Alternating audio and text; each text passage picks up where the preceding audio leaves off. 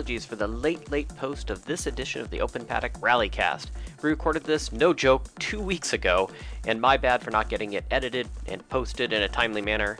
In this episode, it's our Hundred Acre Wood Rally review and an Open Paddock reunion with former O P presenters Doug Patterson and John Olsakowski, who used to join me in the previous guise of the show when it included IndyCar, sports cars, and the like. We also have our regular co-presenter Ian Holmes, who co-drove the Hundred Acre Wood with driver Scott Parrott in the Three Triangles Rally Team Rally Truck. We discussed our Hundred Acre Wood points of view from that of a photographer, a co-driver, media host, and a rally first-timer. This is Open Paddock, the Rallycast.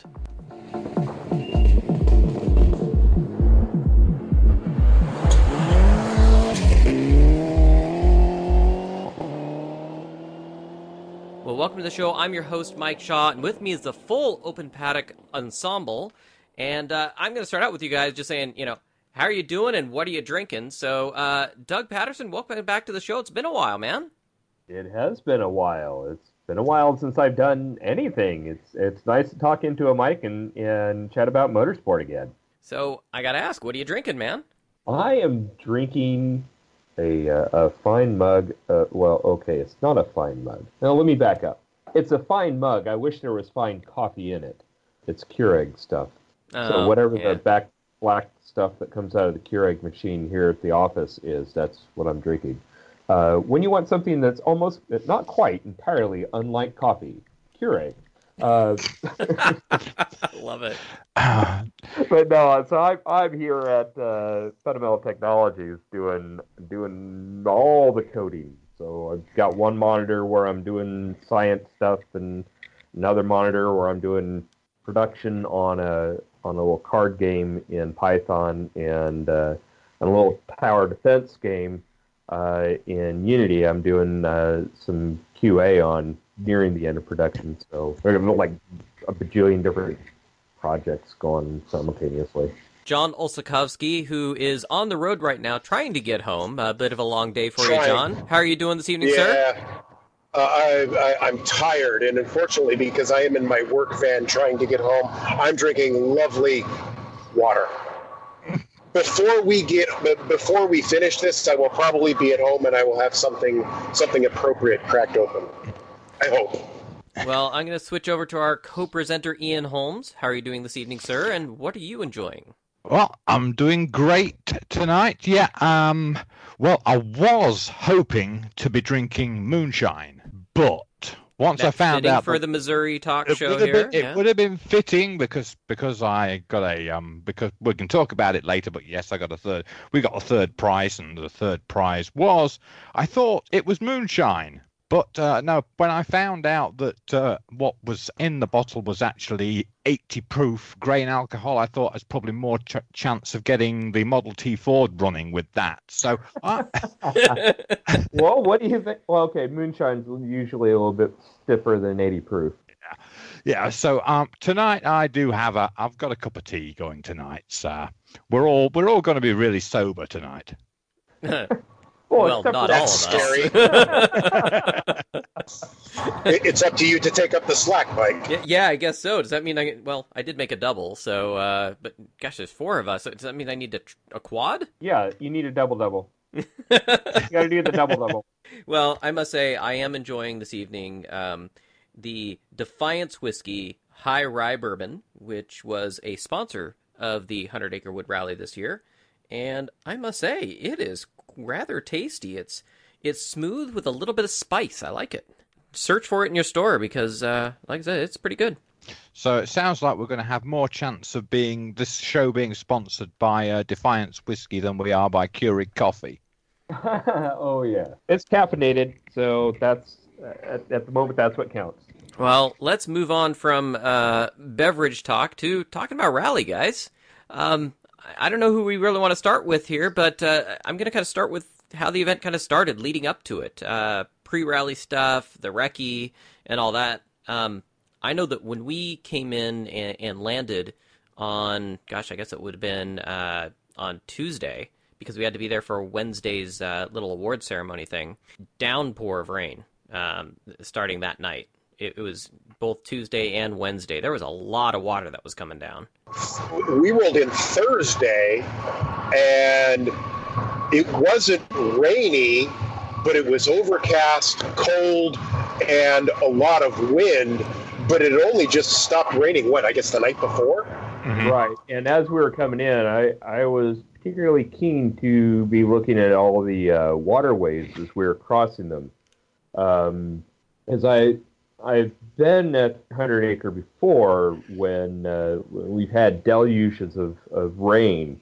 And uh, a lot of those, a lot of those little creeks and rivers uh, that uh, at first you look, oh, quaint little creek, until all of a sudden you get uh, a rainstorm, and it's a uh, it's a mess. Uh, you know, with those hills, it's, well, it literally is like a funnel, right?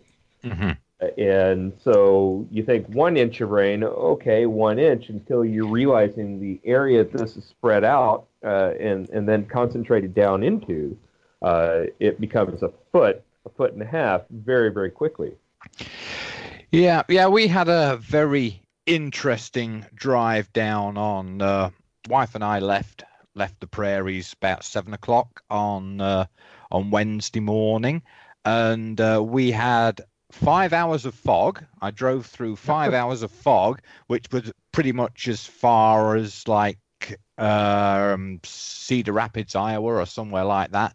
Then we had like two hours of sunshine, and then the rest of the way we got caught in that downpour. So uh, it was it was not a lot of fun. But Scott, who was towing the truck, he probably had it even worse. He left. He left his home about ten o'clock, and he got caught in uh, sleet and ice storm. Ew. Yeah. While so that, towing a truck.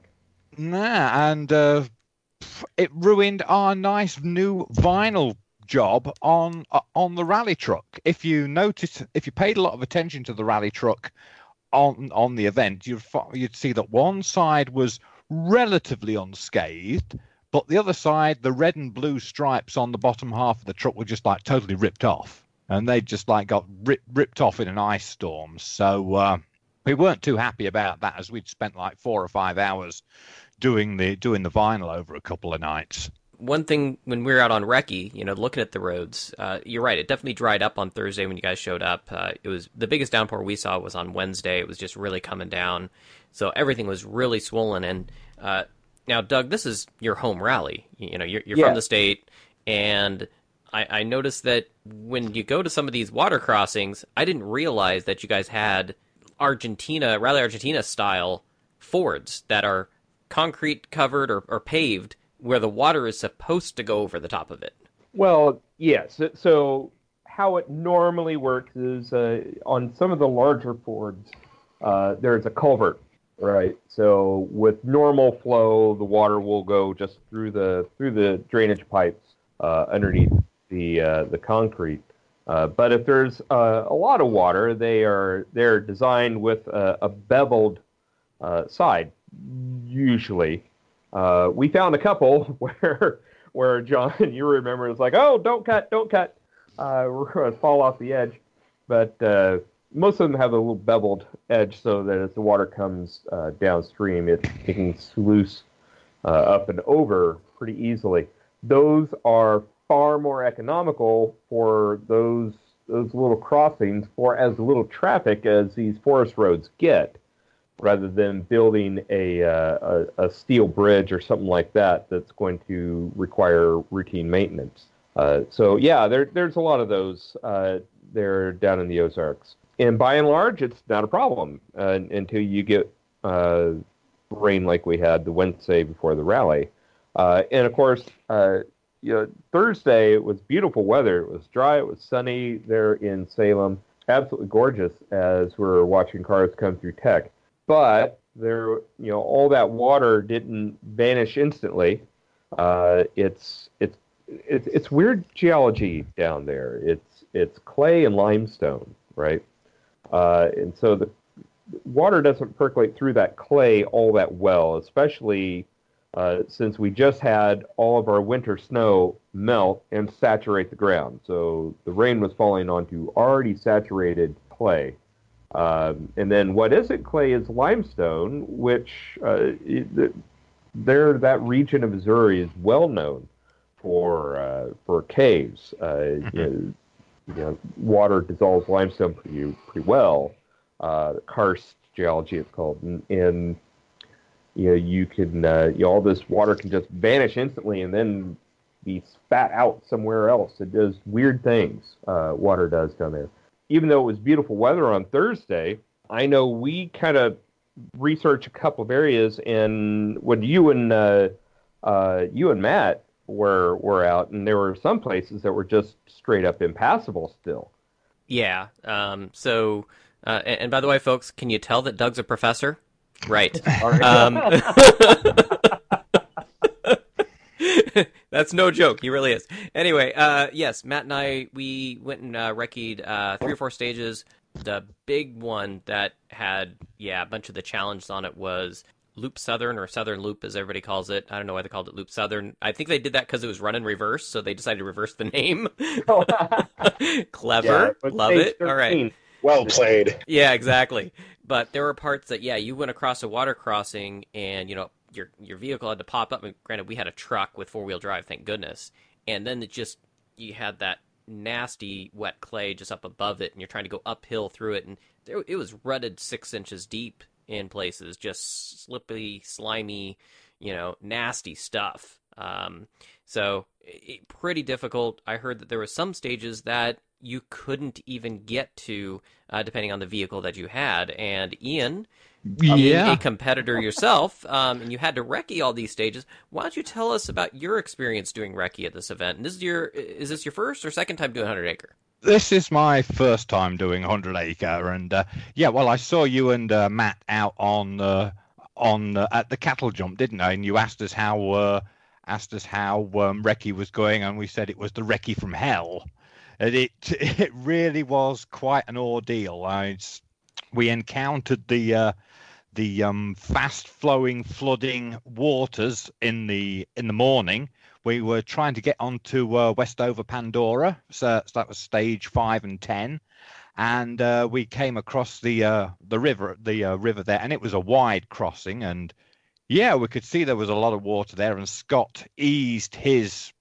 Scott's got a big F one fifty, F two fifty type truck, and he eased it into the water, and he s- could see that we were actually the water was actually going to get inside the truck. So we decided Whoa. to like we decided to like uh, back out of that one and uh, and try and find somewhere else to cross. And uh, as we, we pulled away from the uh, the water crossing, this white Subaru came the other way, and uh, I thought, well, we'll be nice. We'll flag them down, and we'll tell them what the problem is. And uh, and uh, so we flagged the uh, flagged the vehicle down, and the driver wo- wound the window down, and it was Petter Solberg. I mean, all things, right? Did you about drop a load in your pants when you saw that? I think, I think I think Scott did. I think Scott was pretty excited about that. So we, we told him, and he said, "Yeah, you won't get through there, not in that." So we w- told him we wouldn't get through in the truck. So. Uh, We decided together to try and find another water crossing. So there we, there was us in the F two fifty or whatever it is, and uh, Petter Solberg bouncing down these roads trying to find a water crossing. So we got to another water crossing, and it was just as bad. So we actually didn't get to recce Westover Pandora because it was it was so bad. I don't know if uh, Petter Solberg got to, and uh, Oliver and uh, Aaron got to uh, recce Westover Pandora, because we ne- we never saw them again after that, and we didn't get their autographs. Dang it! Well, those clever guys in Subaru and some of the other top teams, um, they came in from the reverse side.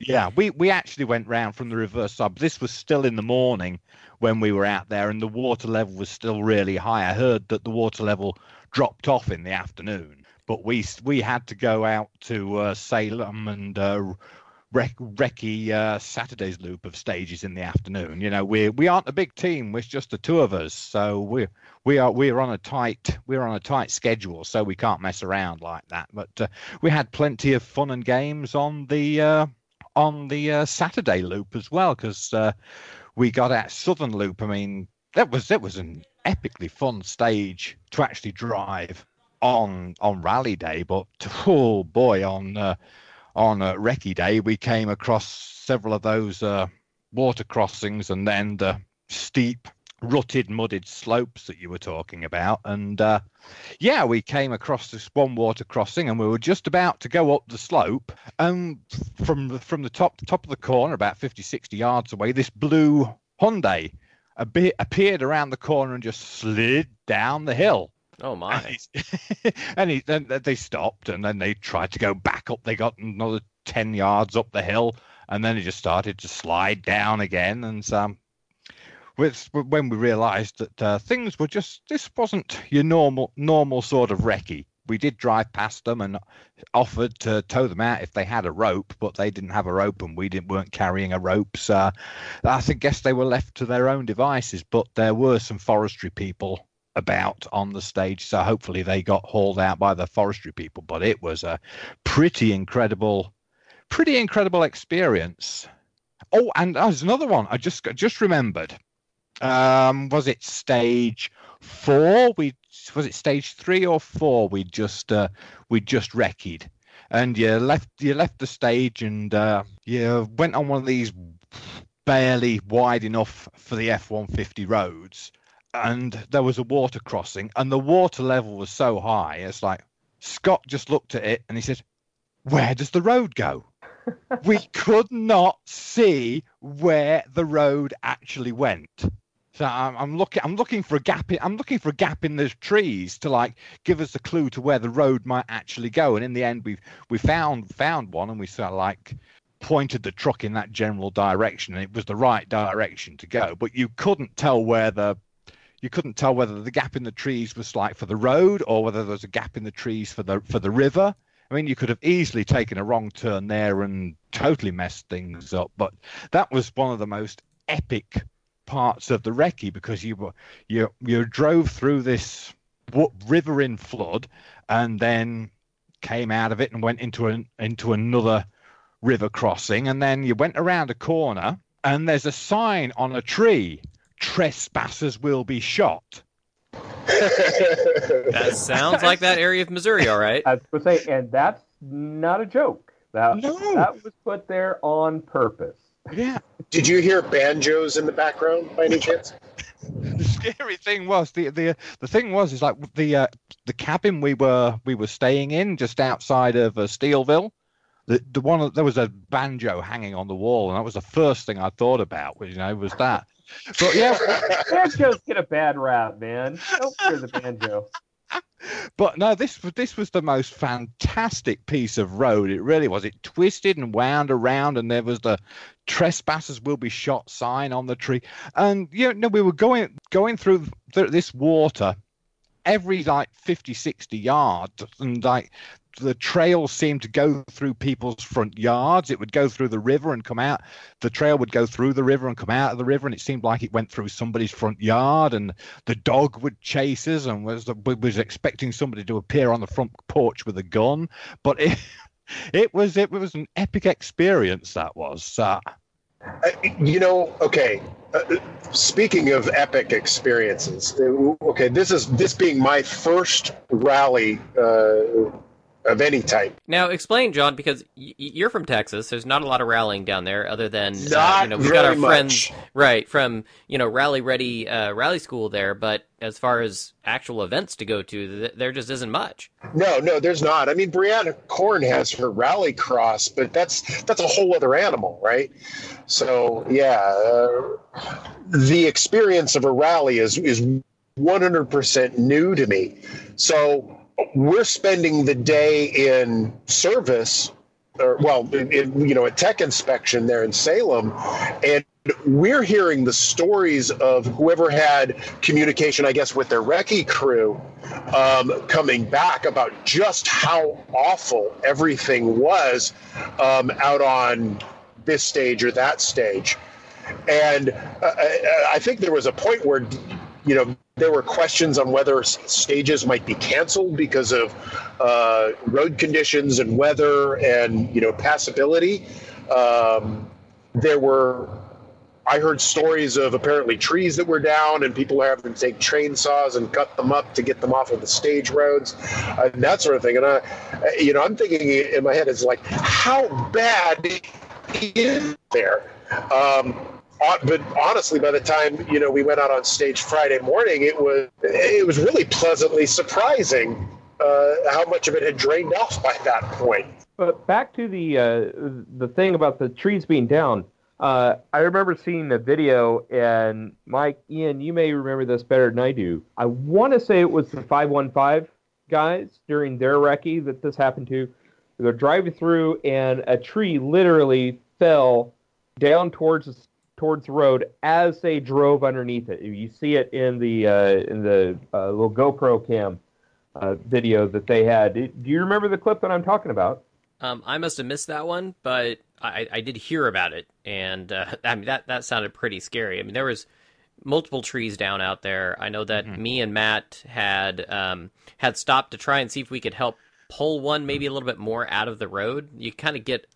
If you go went way, way left onto the, onto the edge of the road, you kind of go around it. But uh, and then we ended up seeing uh, uh, Rebecca Rustin and Adam Short ended up being right behind us, and they stopped, and we all tried to kind of lift and move this tree, and we're like, nah, it's it's still part of its root was in the ground, so we weren't able to help there. But yeah, there was a lot of trees that came down. That was some forty-five mile an hour winds, I think it was, mm-hmm. forty-five, fifty. That was a really windy day. There, there were... Uh... high wind warnings all throughout the state. Uh, and of course, keep in mind, this came right on the heel of a uh, of a deluge of water falling onto already saturated ground. Uh, and so the the roots of most of these trees were clinging onto naught but mud, sloppy mud at that, you know, so all of a sudden their footing uh, really went away. And uh, so I wasn't surprised that there were some trees down, but having one fall towards you as you're driving down the road is, yeah, is, uh, mm-hmm. yeah that, that, that's a code brown right there. Absolutely. Absolutely, yes. Well, um, you know, I, I obviously that, that the conditions looked horrid when we were out there, but the days were getting drier. Um, but obviously, Doug, you know the area, uh, Mister Professor. As you can tell, the, the the water can actually go away rather quickly, and it was saturated ground. But with those winds that were dry, and the you know the sun that came out, plus as you said, there's these little holes of limestone or whatever that they can kind of disappear, and the water just yeah, kind of goes who knows where. It's like a pipe, and uh, and you know the ground may be saturated, but uh, if there's a fissure in the rock, down the water goes. Mm-hmm. So yeah. Even on saturated clay, it can disappear. Well, it doesn't disappear, of course. It just goes elsewhere uh, very, very rapidly. And you're, you're mentioning karst geology there. It's like I'm flashing back to uh, to high school and geography classes, and I remember I remember covering karst geology now. So it's all it's all coming back to me. Nice, nice. Hooray for science teachers! Yeah. Well, no, this was geography. You know, it says. Good old, dear old Mister Madison and his O-level geography classes. I never thought I would be using O-level geography to talk about rally conditions. Well, rally is definitely about managing the conditions for sure. Uh-huh. Um, well, l- let's talk a little bit about the cars, though. I mean, we had th- this was a big event. Everybody seemed to be wanting to be at the Hundred Acre Wood Rally this year. Uh, obviously, the first one that Subaru was going to be at, they had their new livery. By the way, for those of you that don't know, that livery was painted on. Talk about going retro. It was nice. Not a wrap. They on painted it. On both of the it. Subarus? Yes, sir. They actually I had I was to, not aware of that. They I'm actually impressed. had to. I was talking to one of the crew, and they, for the color paints that they had, they, they actually made rattle cans and filled it with that paint. So that way, if they had to do any touch-up work, they uh, had cans of paint available. They could uh, end up spraying it on. So, yeah. No joke, full classic, going with the paint. I loved it. Good thing they uh, they went to that level of prep, too. Mm-hmm. Indeed, indeed. Um, obviously, so, you know, you, you ran into Mister Solberg there, uh, Ian. Yeah. So he, that was the big thing. We got Oliver Solberg. He's competing here in the States, but interestingly, he doesn't have a driver's license yet. and that means he doesn't have a driver's license that even covers him in the United States. So as you saw in Recce, his dad was driving, and I guess he was in the back seat, and then Aaron yeah. was in the co-driver's mm-hmm. seat. Yep, that's right. That brought up a bit of controversy, because according to the rules, you only registered competitors can do recce. Now, I don't know, may- maybe Petter did register, but it, it's also, I think, I, I don't know where it might be written. I didn't look at the rules, but w- one competitor had told me, and I'm not going to say who, that, does that mean I can hire uh, Sebastian Loeb to write my notes for me so I can do better? Because if, let's say, Petter was actually doing the notes instead of Oliver, for the because I don't know how you see very well from that back seat. I don't know. Um, mm. Was a bit of controversy about that whole situation. But, you know, like I said, excited to have him there. Young kid, a lot of talent. Uh, that was one of the big stories there. But then you look at all the other entries we had. There was eighty-one entries. Uh, unfortunately, only seventy-five people started. Uh, some of those were people that ended up having a car not quite ready by the by the time uh, you know, it was go time. Uh, I think there were some people that didn't pass tech, uh, miscellaneous issues going on. I don't know, Doug, if you remember what any of those specific issues were. I think I remember some, some one person had expired belts that they weren't paying attention to, that oh, kind of deal. Yes, I, I did hear about the expired belt. Yeah. Uh, to be honest, when uh, when I'm sitting there doing photo work, um, most of what I'm paying attention to, uh, it, it's I'm I'm trying to find that that right combination of car, uh, competitor, official, you know, stacked together, doing something interesting that's going to make a uh, uh, going to make a, an interesting uh, image uh, and kind of an image that tells the story of the process of doing tech, uh, as opposed to being uh, you know, when I'm when I'm doing writing, when I'm, you know, when I'm following a uh, Uh, an event from a, a writer standpoint, then I'm listening to all the conversations, right? And I'm trying to track down what are the juicy stories, the the interesting stories, the drama, and all that. Uh, but, uh, you know, unfortunately on Thursday, I wasn't doing that. I was just focused on trying to uh, trying to find the uh, the good images. Because I knew you and uh, you and Matt were there. Yeah, we did uh, end up coming by kind of a little bit later uh, after doing some recce, and, and we were able to go buy tech there. Um, Tried to hook up with Ian, but uh, apparently you and you and uh, Scott took forever and uh, barely made it into tech on time. But uh, you, you did get there, so that was good. Um, but yeah, I mean, that that's one of those neat places where you could see all the different cars that come through. And with the seventy-five that ended up being able to start, I mean, there was just a little bit of everything, wasn't there?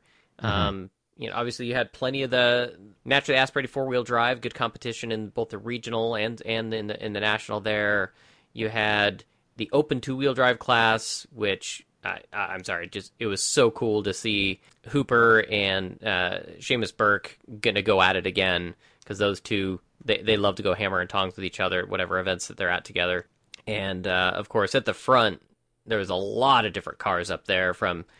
Uh, a crazy fast uh, Evo nine that was uh, the the Martinez Samsonas, is that, I think that's how you say his name, in, in that car. I mean, he ended up being super quick. You had the V eight uh, L S three Sonic with Pat Morrow.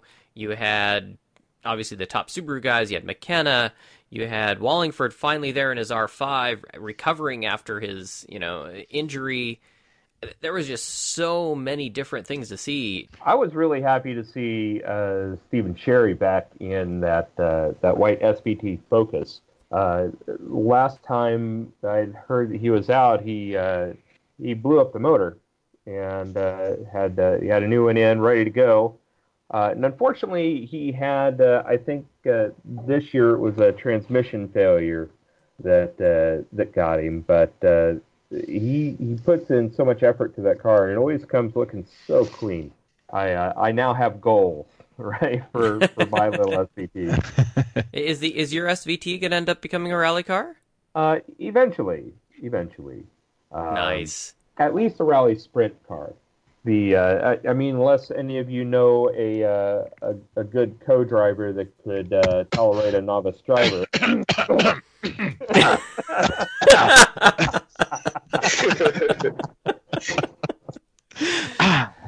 May know somebody. I you might know, know somebody. I've heard. I've heard, I've heard he's rather good. Good. rather, I've heard he's very professional. Excellent. Well, so long as educated uh, in everything. So long as an Irishman can get together, we'll be fine. Well, um, let's kind of get down to the event. Um, actually, I'm going to switch over to you, John. So, first day, we start out, it's a big park exposé with that, uh, you know, where they do that little run around the little uh, fairgrounds, uh, little thing that they do there. You've never been to a stage rally before, John. What was that experience, seeing all those cars all lined up where you get right up to them? You remember, you, you, you mostly been to circuit racing, so you can't get that close. Um, well, yeah, it's yeah, not at, not at top level, uh, you know, you, you, you even even like in sports car racing where you can wander through the paddock, you know, there's you you can only go as far as the Tensa barrier that they put up, you know. Um, I mean, these. I mean, you can walk right in, poke your head into the uh, into the window of the car, look underneath it. I mean, they, I mean, they really don't care, um, and, and that. You know, just being a gearhead uh, or petrol head, petrol head like you, Ian, um, I thought that was just completely cool. Um, it, even even the the high end uh, uh, cars, you know, the professionally built ones, like uh, you said, Wallingford and his R five and uh, the Subaru guys, um, they were just as open as the guy who had the uh, the what was it that rattle can C R X in, you know. Camouflage. Yeah. Uh, they were, they were just as open and just as willing to show you their car, let you look at it, and, and, and that sort of thing. That that to me it just impressed the hell out of me. So, what was your experience hearing the cars fire up and uh, you know, see them go off the launch and even just do that short little simple stage? We left before that started because we had to get to where we were shooting. Ah, gotcha. So then, yeah, you guys, so... uh, what stage were you on, Doug? Uh, we were on stage three, and uh, I've seen that little loop. Uh, I've I've been to rally crosses before. Uh, that's uh, that's not my favorite. That's not my favorite stage in the world. Yeah, no, I mean, I mean, it, I mean, it wasn't much. I mean, you just went up and uh, up the hill, ran around a little circle, you know. Um, yeah. Tried to avoid the hay bales until somebody tags it and shreds it, and then everybody doesn't care. And come around to the finish. And even though it's not my favorite stage to watch, I hope they don't get rid of it. Because uh, Lions Club Park there in Potosi is a brilliant place to start the rally. Uh, there's lots of places for for uh, uh, spectators to park. Uh, you've got the uh, you've got the club hall there. Uh, it's a great place for uh, uh, you know, to set up merchandise and uh, have the drivers' meeting. Uh, have the, the media safety meeting, which was brilliant. That's that's awesome. I'm I'm so glad that a professional organization has taken over this, you know, this rally. So, you know, you've got infrastructure there. It's a great place to have the exposé. You see all the cars, and then you don't have to go anywhere to see them launch and throw dirt. But it's really not a good place to try and photograph a rally. Uh, and so we. We did our park exposé thing, photographed some rally dogs, and then we were off to uh, stage three at Pigeon Roost Road. Uh, there's a brilliant little corner there where they're they're coming kind of up over a crest, so it's not a jump. They just get a little light, uh, and then there's a almost but not quite ninety, uh, but it's wide. It's really wide, so you can come at it with uh, if you do it right at a, at a pretty good rate of speed, and on the inside there, um, cars were coming, so they were coming into the sun. I had good light. I had the uh, the bit of crowd that, that was there. This is a this is one of the famously undocumented spectator areas where they know people are going to show up. It's a junction, mm-hmm. um, mm-hmm. and it's a good place to watch. They just don't put it on the spectator guide, but they always have marshals there to, uh, to keep people kind of doing what they're supposed to be doing. But uh, anyway, so that's where we were. It, it was a fun place. I uh, always enjoy shooting there. So let's switch over to, yeah, John, this is going to be your first time seeing the cars going at anger, right? Well, even even before that, you know, the, the, the park exposé, uh, now that I have a full grasp of the flow of a rally event, um, uh, the park expose and that little special stage that they do before they launch out onto the uh, the streets to transit to, to, to the first stage, it makes perfect sense. And what Doug was saying about, you, you know, as far as being a spectator, um, there at the park in, in Potosi, uh, I think that would have been a great experience, even for just a casual fan, somebody who, who maybe they're just a gearhead or their friend drugged them along, or uh, they're just driving by and want to see what all the ruckus is about. You know, if, if they have any interest in motorsports or uh, the cars or anything like that, it's going to be a quick little uh, showcase for spectators that, oh, hey, this is cool and interesting, and this is what's going on in, in, in our area this, you know, for the next couple of days. Okay, be safe on that turn that you're taking that we can hear. Um, now, now, switching over to you, Ian. Now, this is the first rally, I believe, since you've gone through your uh, co-driving uh, mm-hmm. classes that you did with the Gelsaminos. Yeah. Um, tell us a little bit about, you know, what your experience, how different it was being prepared for this one, Um, you know, obviously going through recce and the planning that you did, and then heading out to that first stage, which, by the way, with seventy-five entries, how long was it before you finally got started? Because it, it was a long wait. I'm standing there, you know, wait, watching these cars start, and I'm like going, shit, we got another twenty freaking cars to go. I think they're going to be going, be in service by the time the next last car starts. Yeah, that's uh, that was that was that was a thing. Yeah. Uh, well, first off, I was as nervous as.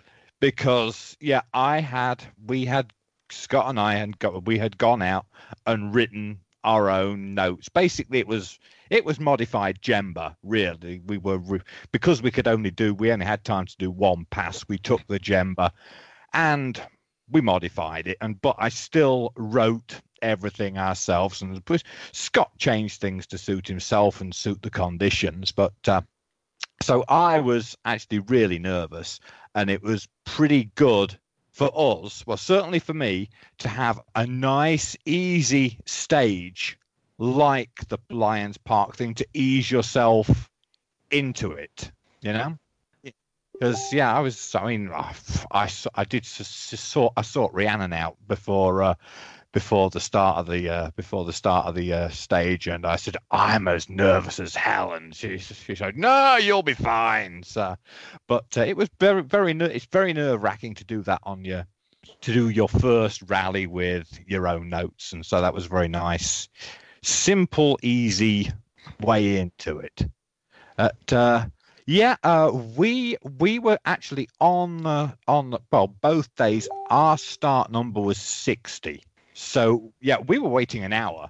We were waiting an hour after the first first car had gone before before it was our turn to uh, to uh, p- partake of the fun and games. So uh, yeah, by the time we started, uh, the other cars were probably on stage stage three. You know, so it was it was it was great for the. Great for the fans. You know, they got like an hour and an hour and a quarter solid entertainment of cars. That was good for them for certain. But uh, I mean, my wife, uh, she was she was volunteering as usual, and uh, power she to was, her, awesome. Yeah, we love volunteers. Thank you. Uh-huh. But, uh, she actually didn't get to see me do the uh, li- the uh, Lions Park stage because she had to go to um, the Hussar service. Because she was working M T C in at the service, so uh, she because there were so many cars, cars were still they had they had split crews, you know. Because she was working, she was working the first the st- stage start there, and then she had to leave to go to the uh, time control at Hussar. So uh, yeah, there was so many cars, so many so many cars there that. Uh, yeah, I mean, that must have been a logistical nightmare for everybody, for the organizers, really, when you think about it. Uh, Ian, before we get too far away from one of your comments earlier, I, I want to ask uh, the nervousness that, that you feel, and, and uh, I, I understand that the nervousness was a little elevated this, this event because you were using your own notes for the first time as opposed to uh, some pre-described notes. But when you when you start a rally, aren't you a little nervous already?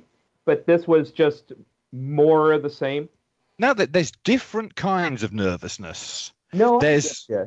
there's there's this very positive, hyped up nervousness that you're looking forward to getting out there? I mean, I've, I this is, it's a nervousness that I'm really familiar with because I used to do a lot of amateur acting on the on the on the mm-hmm. stage, and you, I used to have that great buzz of excitement before I would go out on stage. There'd be this very positive, buzzing, full of energy, kind of like nervousness, and then there's the just the plain being nervous because I was uh, the dread, yeah, because I was doing something new and different. If yeah. I hadn't been writing my own notes, you know, it, pff, everything would have been fine. But there was a different little little level underneath where I was generally quite nervous. I didn't want to screw things up. I mean, I'm I'm, I'm very confident in my abilities with doing my own notes, but mm-hmm. there's that little bit underneath, you know, that it took sure. it took that stage to uh, get into things and uh, get going. Well, I wonder if uh, somebody else in the position you were in, using their own notes for the very first time, if they didn't feel the the type of nervousness that you described, I would wonder if they truly understood the import of the job they had in front of them. Because oh. you know, someone who comes at that out of uh, out of ignorance and overconfidence yeah. and say, "Yeah, I'm not nervous. I got this." Uh, when what's really going on is they don't understand the the actual uh, import of what's about to happen and some of the consequences. Of course, uh, you as a co-driver know very well uh, that can happen if you have uh, an incorrect call or something like that, uh, and all of a sudden that incorrect call means that you you're wrapped around a tree or, mm-hmm. or you, you break suspension on a on a rock or something like that. So, but yeah, that that that's one of the things I was trying to kind of understand what the type of nervousness you were feeling was, mm-hmm. uh, and it, it all turned out well. The uh, the truck went back on the uh, on the trailer mostly the way it uh, came off, right? Yeah, yeah, for sure. I mean, it was like, we can't complain with our performance at all. But uh, yeah, I, I now. Now I've got, now I've done, of course, now I've done the training class. I do have like a totally different outlook on it. And, uh, but it was just that initial moment that, that I was thinking about, uh, about those notes. In fact, I mean, Matt, Matt, Matt James messaged me a couple of days later. He said, I'd, uh, I was going to have a word with you, but uh, it seemed like you were always busy. And the reason why I was always busy was because I was trying to take my mind off the fact that I'd got my own notes to do. You know? it just did. I just didn't want that coming too far to the front, but, uh, but you know, everything was okay. One of the big stresses, I think, for a lot of the teams were, is you were talking about how, you know, that stage five was one that uh, most people weren't able to get into unless they found some creative way to get in there. And then, lo and behold, um, a little bit late, it was kind of touch and go whether they're going to cancel that stage. Uh, I think it was stage fa- five and then later nine or something like that. Anyway, then they oh, said, five, yep, we're five ten. Okay. Then they yeah. said, yep, we're going to run it. And uh, we do need to make sure that the county, we thank them. Uh, oh, that's absolutely. The, the county out there, they really love this rally. They go out of their way to make it run.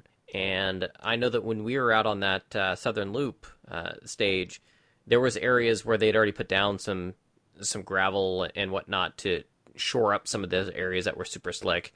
Uh, it, it had gotten worse, unfortunately, since they had done it the previous time. But apparently th- there were people out in the middle of the night, um, people out in the early dawn hours, cleaning things up as best they could to make sure this rally would run. And lo and behold, not only with the drainage, but with some of the help of these crews, they were able to get that stage five and ten uh, able to run again. Yeah, well, because... they were actually they were actually doing it on recce as well. We followed we followed a couple of trucks laid uh, laid down with uh, with gravel with stone chippings, and they would stop at one of the water crossings, and they would like pour the uh, the, the stone chippings into the water crossing. So if, if where any any uh, like uh, any of the bank the river, water banks had like washed away, they were putting. Oh right, so it wouldn't be too much there. Of a lip for you to yeah. hit when you're coming out of it and yeah. uh, damage the car. That makes sense. Yeah, yeah. Yeah, so they would they were actually doing that on recce because uh, we were we were stuck behind one of them going down this back road. He was doing about twenty miles an hour, and we're going like, "Come on, we need to get back because we've got to get to tech," you know, that sort of thing. But what but, was uh, the stress for you though in hearing? Yes, stage five is going to run because I, from what I could tell, eighty percent of the people had not recognised it. Mm-hmm. Well, ironically, and this is what I can't, I mean, I, what we did when we went back to the, to the, to the cabin at night was like, I wrote up those, those stage notes. And ironically, I think that was the stage that I called the best. I, I, I can't explain. Maybe it was the flowing nature of the stage. But, but was uh, that just going to straight off Jemba then that you did with that then? So, yeah, I just I, okay. I just straight off wrote the wrote the Jemba notes out, and uh, yeah, we just uh, I felt that that was the that was the best the best best calling I did. It was a short stage as well. I mean, it was only well, it was just over five miles long. It was quicker. It was quicker over and done with than it was. It was flowing and fast, and there's that belter of uh, left hand hairpin about two thirds of the way in, and. Uh, Yeah, it, it, it, that that particular stage just went really well for us. Uh, I can't understand why, you know, because we didn't get to see it, but uh, we just took it as it came. Well, uh, John, I want to get back to you. You were saying that, uh, you know, obviously you guys were out at that stage three and you got to help Doug um, be in his spotter a bit, but you obviously got to enjoy the action of seeing these cars at speed there. First rally event, first time seeing the cars at speed since you didn't hang around for the uh, super special. What was that experience like? It was not at all what I expected. Um, the speeds were a lot higher than I, I, I imagined, especially from the front running guys, you know, uh, the Subarus and Ken Block and uh, uh, McKenna. Um, let's be honest, a, a, a Fiesta or the, those types of cars that, that that they're based off of, you the street going versions of them, you don't picture them as a fast car, right? No, not really. Um, so so to see one coming hauling or hauling ass around a corner, slinging I dirt. Feel hurt. Okay, you, you've got the souped up one, you know, specifically. I, I still don't think he's pulling three hundred fifty horsepower out of it or whatever. Yeah. No, not quite. Um, you know, and, you know, granted, you know, compared to like IndyCar and some other, you know, NASCAR, even uh, the speeds are comparative, comparatively slower, but you're also on a dedicated paved surface where grip is maybe not constant, but a lot closer to it than on dirt where there's, I mean, we were, okay. My first time out on the stage, I'm looking at the apex of this corner where, where we were standing, and I'm like seeing, I'm picking tin cans out of the racing lot or aluminum cans out of the racing lot. I don't want to see somebody run over that and cut a tire. That's going to suck. You know, am I wrong for approaching it that way? An aluminum can won't puncture a rally tire, thankfully. So uh, it's not like an IndyCar tire or NASCAR tire, but it will puncture a rally photographer. Okay, this is true. Flying off of that car, so yeah, yeah, absolutely. Pick stuff like that out. Uh, okay, then I was one hundred percent in the right. I'll take it. Certainly, but but you know, as as you probably noticed, though, how they approach a corner might be a little bit different from all the circuit racing that you're used to. Well, and it, it well it, it differs from uh, from car to car depending on, you know, four wheel drive, two wheel drive, front wheel drive. You know, they all have to approach it a little bit differently, and and, and that I really enjoyed seeing, um, as well as it was pretty obvious who was uh, really pushing, at least through you know through the section that we had visible, um, and who was. Uh, maybe being conservative, you know, just trying to make it through unscathed or whatever. What, what, what, what apparently stage three, there was a lot of action and drama, but none of it happened in front of us. that, yeah, that's was, the nature of rally. Never will. Yeah, the only, uh, the only drama at, uh, at the Pigeon Roost corner was red shirt guy that the marshals had to, that they were oh, yes. literally within seconds of calling the stage. Oh boy. Uh, the oh. guy was, he had gave up and he's like, all right, that's it. He was getting ready to walk over to his corner captain. He had stood up and was on his way back. And the guy finally complied. Uh, oh, so red shirt guy's a dick. I might have yelled and swore absolutely profanely at him. Well, yes, that's you, what it's about me trying to do work, and, and yeah, he's preventing that, and and some other uh, things I shall not mention on the radio that I might have said to him. But uh, you and you and uh, a lot of the spectators who were hanging out there as well. Yeah, yeah. But uh, anyway, that that was the only car, or that was the only drama that we see. We didn't see any any car drama. Uh, but like John was saying, it was uh, it was fun, and it always is seeing the the differences of approach uh, to a corner uh, where Tedrick was. So we were on the inside, and I had uh, my uh, my uh, medium length lens, uh, twenty-eight to seventy. So I was panning as they were coming by, right, to get that inside slidey shot uh, with the spectators in the background. Tedrick uh, was looking at their approach, catching them as they're coming over the crest in this big canyon of of trees, because this is in the Mark Twain National Forest, right? Uh, and uh, in the in the dust. That that's something we haven't mentioned, and and I think it does bear mentioning. Hundred Acre Wood Rally has always seen copious amounts of dust. That's that's a perennial problem, and we thought, wow, with all this rain, you know, the dust won't be a problem. Dust was a problem. Uh, the high winds, even though the ground underneath was still a little sloppy and, and muddy and slick and nasty, as we found out on Saturday, that surface got dried out by mm-hmm. the uh, by the winds, and yeah, there was dust. Uh, made for some pretty cool photos that uh, that Tedrick took on that approach. That was pretty neat. Yeah, so it's pretty safe to say that, uh, and Ian being in the co-driver's seat, is that the The Friday stages were definitely the some of the high speed, super fast, uh, flowy stuff. You know, really, you're just flat out for long periods of time on those stages versus maybe what uh, Saturday had. Yeah, it's. Um, I was just, uh, I was just uh, thinking. You know, it's like something that uh, just came to me. We're talking about the changing conditions between like recce and uh, the uh, race and the race day on Friday, and uh, it's like we had gone into. into the stages on recce, and we were looking at some of these these corners, and you would get like you get like a downhill left three with a drop outside, and you're thinking, oh no, if the if the road is going to be like as slippy and slidey and muddy as this tomorrow, we're going to make it a down to downhill left two just to knock some extra speed off, just to be safe. And you go out there on the on the Friday, and lo and behold, you've got grip. So you, it's back to being a three.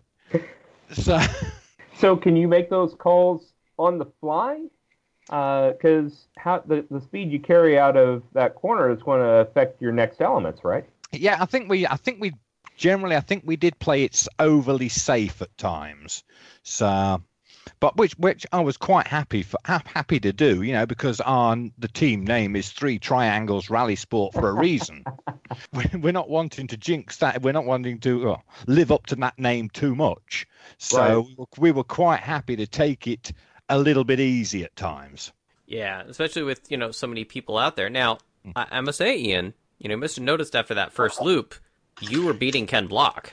Yeah, yeah. I mean, uh, we, we, went, we went, we went, we went to tech on like uh, on like uh, Thursday. Thursday evening, and like you like you pointed out, we were one of the last there, but we were actually there before Ken Block was. So I have this picture, and I put it on Facebook, and I said, there are our cars, the, there's the truck, the rally truck, and Ken Block's Cossie in tech, and I put, this is the only time we will be in front of Ken Block all weekend. Yeah, that didn't work out. It didn't work. So, so yeah, we were really, I was really disappointed to see him by the side of the road there. I think that was stage three. He, he conked out on within like one hundred yards of the finish of stage three, I think. So, so I was disappointed. And my wife was actually disappointed because she was she was at service. And she's never met Ken Block. She's, she's never even met Alex. In fact, she said, I was really disappointed that I didn't get to meet Alex. Because we we know Rhiannon very well, mm-hmm. and but she's ne- and she's never actually met Alex. So she said, I was looking forward to meeting Alex for the first time. So she didn't get to meet Alex either. Well, he was there in service. They were there in service for quite a while as they were trying to work diagnose the car. Yeah, he didn't come in with the car. The, the, the car didn't go through um, the control, did it? So because it was so. Uh, so where where are we going with this? What were we talk- talking about? Well, we were talking about the different conditions and the high-speed stages that we had on Friday, and obviously, you know, some things that came up that uh, were, were surprising, like uh, the dust coming up. Again, the, these stages yeah. just, they dried out really quick. They went really fast. Speaking of speed, you know, that's where Oliver Solberg, you know, we saw him come in the first service. We started looking at the times coming in, and we're like, holy shit. We, mm-hmm. we were all wondering. The seventeen-year-old, you know, protege, I mean, yeah, okay, yeah, he's the son of a Solberg. We know that. But it, this is a new car to him, right? This is a big car. The, the, the Subaru is a big car. Racing in America, never been here before. Um, it's his first time doing a four-wheel drive gravel rally. He's never done that before. You, you know, how's he going to hold up? Bang on the pace right away. He was, uh, what, like eight seconds behind Higgins, like in that first loop or something like that? He, he was, like, right there. It's like, how is this even frickin' possible that he can be that quick that soon? Other thing we noticed is on all the transits, because he doesn't have his license, they had to switch. Yeah. And Aaron was doing the driving, and uh, and Oliver ended up in the passenger seat. So uh, I thought that was kind of funny. And then they get up to the control, and then they switch again and come through, which is kind of humorous. But uh, that's it. How, okay, I, I assume that there is provision in the regulations for that sort of a situation, an unlicensed driver? Well, when the road is closed, it's like at a racetrack, right? So you get to the closed stage, and provided they're old enough to have a, dri- a racing license, it's like having a driver's license, okay? So he had his racing license. He's allowed to race on the racing stage. As soon as you get outside the control zone, you're now on the public road. He does not have a driver's license. At that point, he had to switch with his co-driver, who does have an international driver's license. Um, that, would, that was Aaron Johnston. I, no, I understand that, but but my my question is is is the rules are actually formatted or or written in such a way to have that provision for uh, a, a driver, a competi- a competing driver that doesn't have a valid driver's license. Is that I don't think accurate? It, I don't think it was spelled out that way intentionally. Um, whenever I think it was just the fact that once you get to a, sto- uh, a closed road, it's no longer a regular road; it's a racetrack. Right, and so having or not having a, uh, a, a driver's license in the municipality in which the uh, the competition is taking place is immaterial. Yep, I mean, hence why we get permits for these roads. The permits basically say, "Hey, now it's your rules. It's not the you know, it's not the county or the city or the state." Gotcha. We did talk to some of the other drivers that, after that first loop, and you know the, the going thing that really was coming from most of the other competitors that we knew were pretty close to the speed as much as they could be. Barry McKenna in his Fiesta S two thousand Turbo, you know, and uh, all the other competitors out there, they just didn't have gear ratios that went as high as Subaru did. And so on those flat-out stages on Friday, it was extra tough. But then you went into the second loop um, of stages that Friday, and it was starting to get dark out in, in we were wondering, it's like, they're going to have full-on night stages. There was, a, I think there was a little bit of, wasn't there a little bit of a delay? Oh, that's right. Of course, Mail Lady. Oh, Militant yes. Mail Lady every year. So that was the drama that we saw on three. We did, uh, you know, always before, it, there, there's Mail Lady, neither rain nor wind nor sleet nor snow. Nor rally. Nor stage rally, apparently, will stop the Mail Lady from her appointed rounds. Uh, and she goes right past the marshals, right onto stage, driving against traffic. Oh, and uh, the the double zero uh, escorted her to the uh, to the Pigeon Roost uh, Junction, where where we were, got her safely off stage, and then you can tell he was agitated. Let, let's just say that. He, he, yeah. he drove away in a very Clarkson uh, esque manner. Yes, yes. But yeah, it's like, ah, oh, every freaking year she does this, every single year. Uh, but that okay. was that was my first official sighting.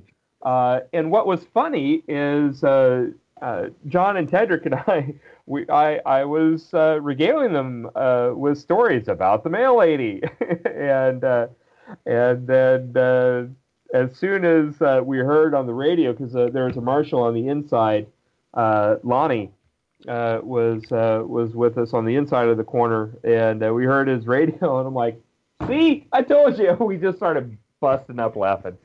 Yeah, that was, I, I really feel privileged that at my first Hundred Acre Wood Rally, I got to see the infamous Mail Lady. Well, she she definitely is in so famous. She's infamous, that's for sure. But, uh, you know, going back to those uh, really fast stages and everybody just trying to keep up, there was a, also a short little super special just before service there. Um, I, there was a couple of people that definitely had challenges already. We, we, by that time, we had what? Ken Block was already out. Mm-hmm. We had um, uh, C P D Racing, which was uh, Travis Neese. Um, and Scott Putnam, they were already out. These are some of the top guys that we're, you know, really thinking we're going to be up there. Motor troubles already for uh, O D D Racing, mm-hmm. uh, Cam Steely and Preston Osborne. A lot of kind of mechanical stuff already happening just right off the top. I think that's when the Brown brothers, they started having issues. And that was just the first loop. But but the first loop was, uh, I guess, pretty good length. Was it five stages in that first loop, Ian? Yeah, yeah, I think so. Yeah, it was uh, it was good, good, good length. It was it was a lot of a lot of fun out there. Yeah, and uh, yeah, we we noticed very quickly uh, the uh, the attrition rate. I think we lost ten cars on Pigeon Roost, didn't we? The first time through. I know that our that even though our sequence number like started at sixty, by the time we got down, by the time we got to the first service, our our sequence number was like down to forty-two. Yeah. Yeah, there, there was just a lot happening there. And mm-hmm. and now, to be fair, this is the first rally for a lot of teams for the year. Yeah. Um, n- not that many really go to Snowdrift. I mean, Snowdrift's a great event, but some don't want to brave the cold. Um, some, they take a little longer to get their car ready from the previous year. And Hundred Acre is going to be the one that they're really going to get their start. So our good friend uh, Al Dantes, he was coming into that first service, and he was completely out of fuel. What was really cool about that story, though, is the tow that he got, something happened where he was, I guess, fuel line or something like that, busted.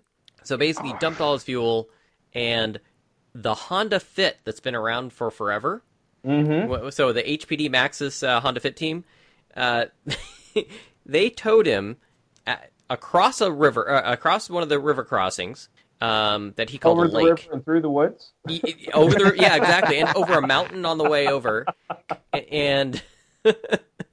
and all the way uh, back into service uh, or, or towards service, they're hoping they could maybe get the car started or going again to at least do that little super special uh, before service, but uh, they weren't able to. And they basically had to do a rally restart. Um, they, they had to call it a day. They handed in their time card, but then were able to actually kind of come back and, and get going again. So uh, it, frustrating for them because it was such a, a simple fix, a frustrating, you know, frustratingly simple fix, but it wasn't one, an easy one to find and diagnose. So, uh, but they did get going again, so that was cool for them. Um, but yeah, the attrition rate, um, John, this is something you probably haven't experienced a whole lot, but you know, you're kind of wondering, I think you were saying, is this normal that this many cars D N F? And I'd have to say, yep, because at its core, rally racing is an endurance sport, and it's not just about the distance, because maybe the distances aren't super huge anymore these days, but managing the conditions, especially at the pace that they're going, and managing your vehicle are still that ultimate challenge. Yeah, and, and well, and the distance, um, you know, if you if you compare it to like, uh, you know, twenty-four hours of Le Mans or something like that, I mean, there's the potential for each competitor to go a different distance, whereas at a stage rally, the distance is set for everybody, but being able to make it that in that entire distance safely uh, in one piece or close to it, um, and you know, and quickly, uh, you know, like you said, that's that that certainly is the key. Um, I was just blown away at how much attrition there was. Uh, I, I guess I figured that, especially the. Um, Uh, like the regional teams, the the teams that are pulling their uh, uh, their car there on a on a regular flat trailer, and you know they're all staying at the K O A campground together. Uh, you know th- they're obviously not a big budget team. Um, that they were pushing as hard as the top name teams and and willing to risk you know the, the, as much damage as, as ultimately was incurred. Yeah, they, they, you know, they, they're going to push as, as hard as they can. You know, they, they're still trying to find their limits, or maybe they know that, the you know, maybe their skills are maybe a little bit beyond what the car can handle, but the car can't quite handle it or or whatnot, you know. Um, there, sure. There's definitely those different things that that happen out there. Um, and, you know, as Ian can attest, that the conditions constantly change. Uh, before we kind of wrap up what happened on Friday, one of the things that uh, w- was definitely interesting is, as Doug was talking about, was the dust. Now you're getting into dark with dust, and that makes mm-hmm. for some very interesting conditions. And what was it like for you, Ian, out there in that? I didn't like it at all. We did not like it one little bit. It was horrible. The, the dust would, it was, I, I, I, I thought it was fog to start with, but no, we, we quickly figured out it was dust, and it would just like sit there in a thick, immovable patch, and you could not see a damn thing. And Scott was continually gut flicking from like uh, full on full driving light lights to uh, to dipped headlights, so we to to help our vision, you know, because you get on full driving lights and the dust, and you and that's it. It just like wipes out everything. So Scott was like continually flicking between between dipped headlights and the driving lights, and it was. was not a lot of fun at all. I mean, we probably lost. I mean, we lost a lot of time on the uh, in the dark, in the dust. It was it was not a lot of fun at all. Well, one of the things we noticed when we were uh, kind of following the top teams was uh, seeing when Oliver Solberg came in, and he's the one that had that completely shredded front left corner. Uh, hit a stone that ended up in the driving in the racing line. What I really noticed about him, actually, just just say a little something about that kid, Oliver. He took it all in in stride. I mean, the stresses that you think you'd have, you know, when you're trying to be at that top level. And he's like, "Yep, we hit it. There was nothing we could do." But it didn't faze him. The stress didn't faze him, and he was bang on it again after right afterwards. Mm-hmm. Uh, more power to him. That was just freaking crazy. Well, um, when he passed us, this was stage ten. Uh, when he passed us, it didn't look like he was at any want for speed. He was want for a front left fender. Uh, but, yeah, uh, it was gone. It was completely gone, wasn't it? Weight reduction. You know, I was talking to him actually after the rally. Um, uh, ended up visiting with him just a little bit, and he said he really did notice on the high-speed corners. Um, this is his first time driving a car with a lot of downforce in it. Um, he's done a uh, World Rallycross supercar, the six hundred horsepower beasts, but, I mean, he's got a little bit of knowledge in that, so you get a little bit of it, but not a ton, right? And he said he really did notice it in those corners with that uh, left side not getting that airflow over, you know, it had they had those kind of little... Uh, veins kind of sticking into the wind there. Dive planes. That's what I'm looking for. That's oh, the word. Oh, the canards. Yes, little canards, dive planes uh, to try and... Uh, dive planes on a uh, on a submarine. Whatever. I, I've heard them called all kinds of things. Either way, aero bits on the car. Front aero bits. There we go. I like that. Was definitely a notice th- noticeable thing. And when they're gone, it was extra noticeable. And he was expecting to have grip in areas that, that he didn't. And... Uh, it was a little bit more of a challenge for him. So, um, but uh, his challenge that he had ended up dropping him down, uh, I think, about forty-five seconds to a minute uh, on that stage. He still kind of drove it to the end of the stage, was able to finish it. Uh, I think it was about three kilometers from the stage, he said, uh, you know, on that flat. They swapped the, the, the flat. Then later on, they go over a rise and, you know, catch some air. Well, turns out that that damage had messed up the bonnet pins. So the hood flew up, uh, for, flew back, hits the windscreen, shatters it, you know, into, you know, like where you can't really see through it. Uh, apparently on that stage where the where the bonnet flew up, they stopped and put it back on. And when they finished that stage, they were still only, I think, ten seconds slower than Higgins and Drew. So... Wow. I don't know if they had backed off enough. In Picasso as opposed to uh, H D, right? Yeah, exactly. but but again, yeah, like I said, that that kind of stuff just didn't faze the kid. He still was pushing on uh, throughout that day, and you know was still a threat. But you know he had been bumped back to third, back behind McKenna, and McKenna was given everything he could. When I heard about it, you know, everything that happened to uh, to Oliver Solberg, it, it sounded like it was um, a bad slapstick movie, like it was The Three Stooges Go Rallying or something. It was comedy of errors, yeah. Yeah, it was, it was like everything that could have gone wrong did. Um, but like you said, you know, the fact that he was able to, you know, uh, to keep balls to the wall, uh, you know, despite all of that, yeah, that's uh, that's definitely impressive. I, it, my, my, the statement that he told us uh, when we were doing our uh, little interview with him was like, you know, I've had my bad luck for the rally. Maybe others will have bad luck too. He was rather correct in that statement, as we uh, found out on Saturday. Uh, so let's kind of move on into Saturday. Unless any of you guys would like to reflect on anything else from uh, being out there at night and uh, uh, seeing this rally uh, finish up on, on the Friday. Only very quickly, in that uh, night stages have always been a part of uh, of Hundred Acre Wood. Uh, it's it's one of the things that I enjoy, because you can, uh, you know, during the day, you know, of course, you hear the rally cars coming long before they they make it to your corner. But at night, you just see this glow kind of uh, festering through the uh, the swaying trees as uh, as the rally car is approaching. It just adds to the anticipation, and then all of a sudden, Uh, your corner where you've been in this dark, quiet, peaceful place just explodes with a fury of sound and light and mechanical anger. And, mm-hmm. and then it all goes quiet and dark again. It is it is an amazing thing, a rally stage at night. Yeah, and it's yeah, and it's, it's interesting to look at it from like the uh, from inside the car. You know, you will come upon. You're, you're driving through these this avenue of trees, and your light, your headlights are light, lighting the way in front for you. And then you get to a spectator area, and people have got their cameras, and they are bombarding you with flash.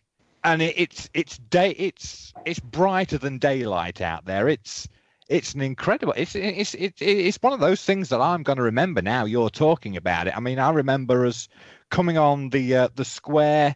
the square left on West Westover Pandora, and the the, uh, the the crowd are like above above the road, so you can look you can look out the window, you can see you see these lights flashing away above you, and you, your headlights are in front of you. They're all also illuminating the scene as well. But it, it, it is it's a really cool it's a really cool thing to be a part of, even inside the car. So what was that like for you, John, being out there on a night stage? I think Doug's description is bang on. uh, it's one of the greatest, most visceral things I think anybody will that that's a motorsports fan will ever experience.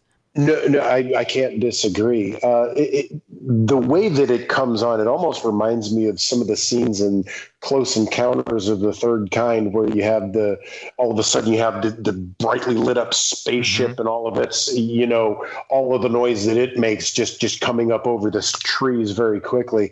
It, it, granted, it's not alien, as far as we know, um, but but it certainly it, it certainly kind of seems that way. And if you didn't know there was a rally, you know, you know what exactly was going on, I'm certain you would, you know, scare the bejesus out of anybody. Yeah, certainly. And uh, one of those sounds that uh, I wish I was out there in the woods to hear, though, was to hear uh, Pat Morrow's L S three Sonic go by, because that V eight approaching must have sounded something purty. Oh yeah. All right, well, I, I think that kind of wraps up most of what we saw on Friday. You know, uh, unfortunately, for Matt and I, we were mostly kind of stuck at the front of the field. There was such a huge entry list. It is hard to get to everybody, and that service park that they had was pretty well spread out. There were people a ways back, and it, it was hard to keep up with them. Um, I think the other kind of story that was kind of big, what was going on there, was uh, talking to Seamus Burke. And Seamus, he'll talk your ear off if you don't have a microphone near him. Or a camera. Um, he'll just clam up. I mean, he doesn't. He won't tell you squat. Uh, but it turns out they're having this uh, power steering issue. Um, in, in talking with the the team there at uh, G R D Rally Sport, they had put in a new electric pump version of power steering. Instead of electric power, electric assist power steering is electric pump assist power steering. And whatever it was, they got some sort of overvolt thing. I think it might have been alternator related, whatever. partway through the stages, it, it would conk out. And so he had no power steering.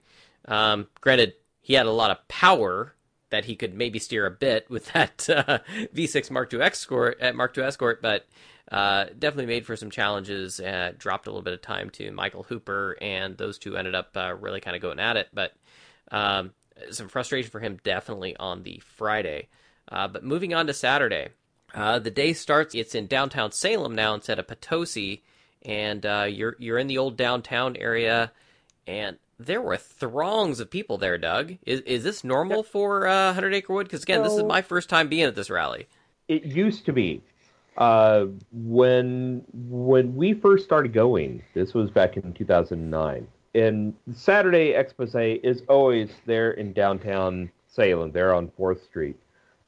And those are the crowds that I remembered when I first went, and what got me so this is a really cool, top-notch type of, type of thing. And, well, we could do an entire five shows on on the uh, the degradation that happened afterwards. Uh, but uh, in recent years, no. In recent years, the uh, the the entire event, let alone Saturday Exposé, had uh, been a pale comparison to what it had been. But uh, I I let me say I was not surprised by the crowds. I was uh, enthused to see the crowds back the way that I remember them when uh, when when I first started going to this event. And, you know, the, the thing that uh, made me very excited and hopeful uh, for for the, the future of this event was to keep in mind, Ken Block went on, on stage three on Friday. Yeah. So Block in the in the Cossie, they weren't there. And they and they are a huge draw to this event, uh, without a doubt. It, they are. That's one thing that at the fir- first Park Exposé uh, in Potosi, you couldn't see the car. There were so many people around it, and it, it was funny. I saw multiple pictures, and it's like, yeah, here's the, here's the uh, Subarus and whatnot. And there's a little bit of gap, and there's some people, you know, obviously crowding around Higgins or uh, Oliver, um, but in general, you could see the car just fine. But where Ken Block was, just swarmed with people. There was no way you, you could barely see the car at all. It was insane. So obviously he's a big draw there. Seven times he's won the event out of eight times competing. Uh, obviously still won only seven times and nine times competing now, but still uh, the guy's got a great record there. He loves that. It's his favorite stage rally in all of the U S, and the people love him as much as he loves that rally. Well, you and know- The other, uh, I'm sorry, real quick, the, the other thing that uh, that I noticed at Park Exposé on Saturday morning was not everybody was at the bottom of the hill, down by McKenna and, and Higgins and, and uh, Solberg. Uh, it was packed all the way to the top of the hill. Um, people weren't just there to see a personality. Uh, they were there to celebrate the sport of rally. Uh, the uh, and you had everybody just talking with uh, with drivers, co-drivers, asking questions about builds, enthusiastic about the cars and about the sport. Uh, you know, it wasn't just a, an autograph fest. Yeah. Mm-hmm. Three things from Park Exposé on Saturday that really uh, just stuck out in my mind. The first was a, a spectator who came up to me. I've got a media vest on, so apparently, you know, the, the assumption is that I'm an expert and know what the heck's going on. Um, so somebody asked me about, you know, Ken Block, uh, and I told him what had happened, and we went out pretty early and couldn't get the car back, and he was cool with it. He was, okay, man, that kind of sucks for him, but, you know, he's going to go out and, uh, you know, enjoy whatever he was going to enjoy from the rally. So to your point, yeah, it was, it was very much a case of they weren't just there to see, you know, Ken Block.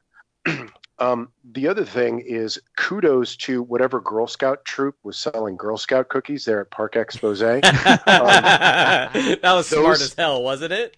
Those Thin Mints were excellent uh, uh, food out on the cattle guard jump, as well as on uh, on the flight home.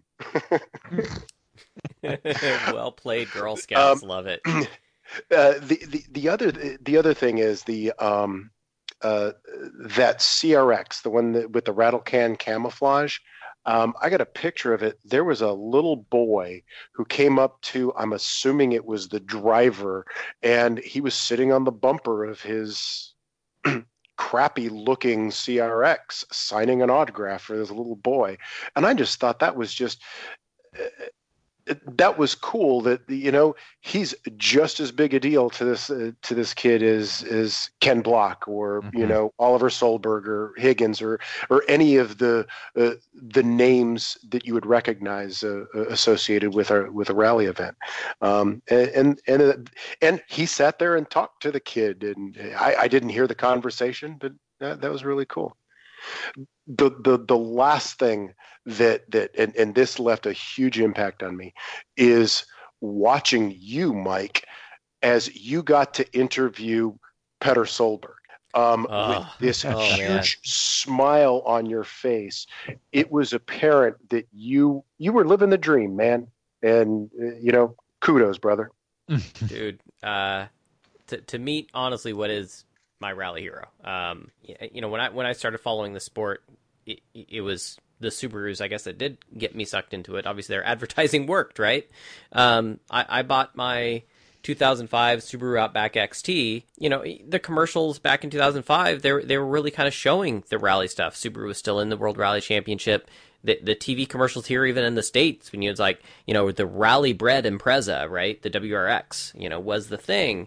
Uh, in that in that era, and YouTube was just starting to become a thing. Um, you know, a couple of years later, uh, pro- probably more around two thousand eight or so, and I'd stumbled ar- across that rally stuff, and you know, watched all the previous W R C videos that I could find on YouTube, um, because it wasn't broadcast here in the United States. I, I remember just watching, just you know, Petter would be the he's he ended up, although he's a, a champion in two thousand three. He was kind of the underdog uh, later on, and just always battling with those top guys. And uh, one of my favorites actually was probably probably when he was a, a privateer in about, uh, I guess it would have been two thousand nine, before they went to the new chassis. Uh, so he was doing this, the C four Citroen, and he'd be right up there with Loeb and uh, and with the other guys, you know, that, that had factory-backed cars, and you know, he, he sure he had the same car as Loeb, but they wouldn't give him the top most recent, you know, parts that they had, you know, developed or whatever, because he was a privateer.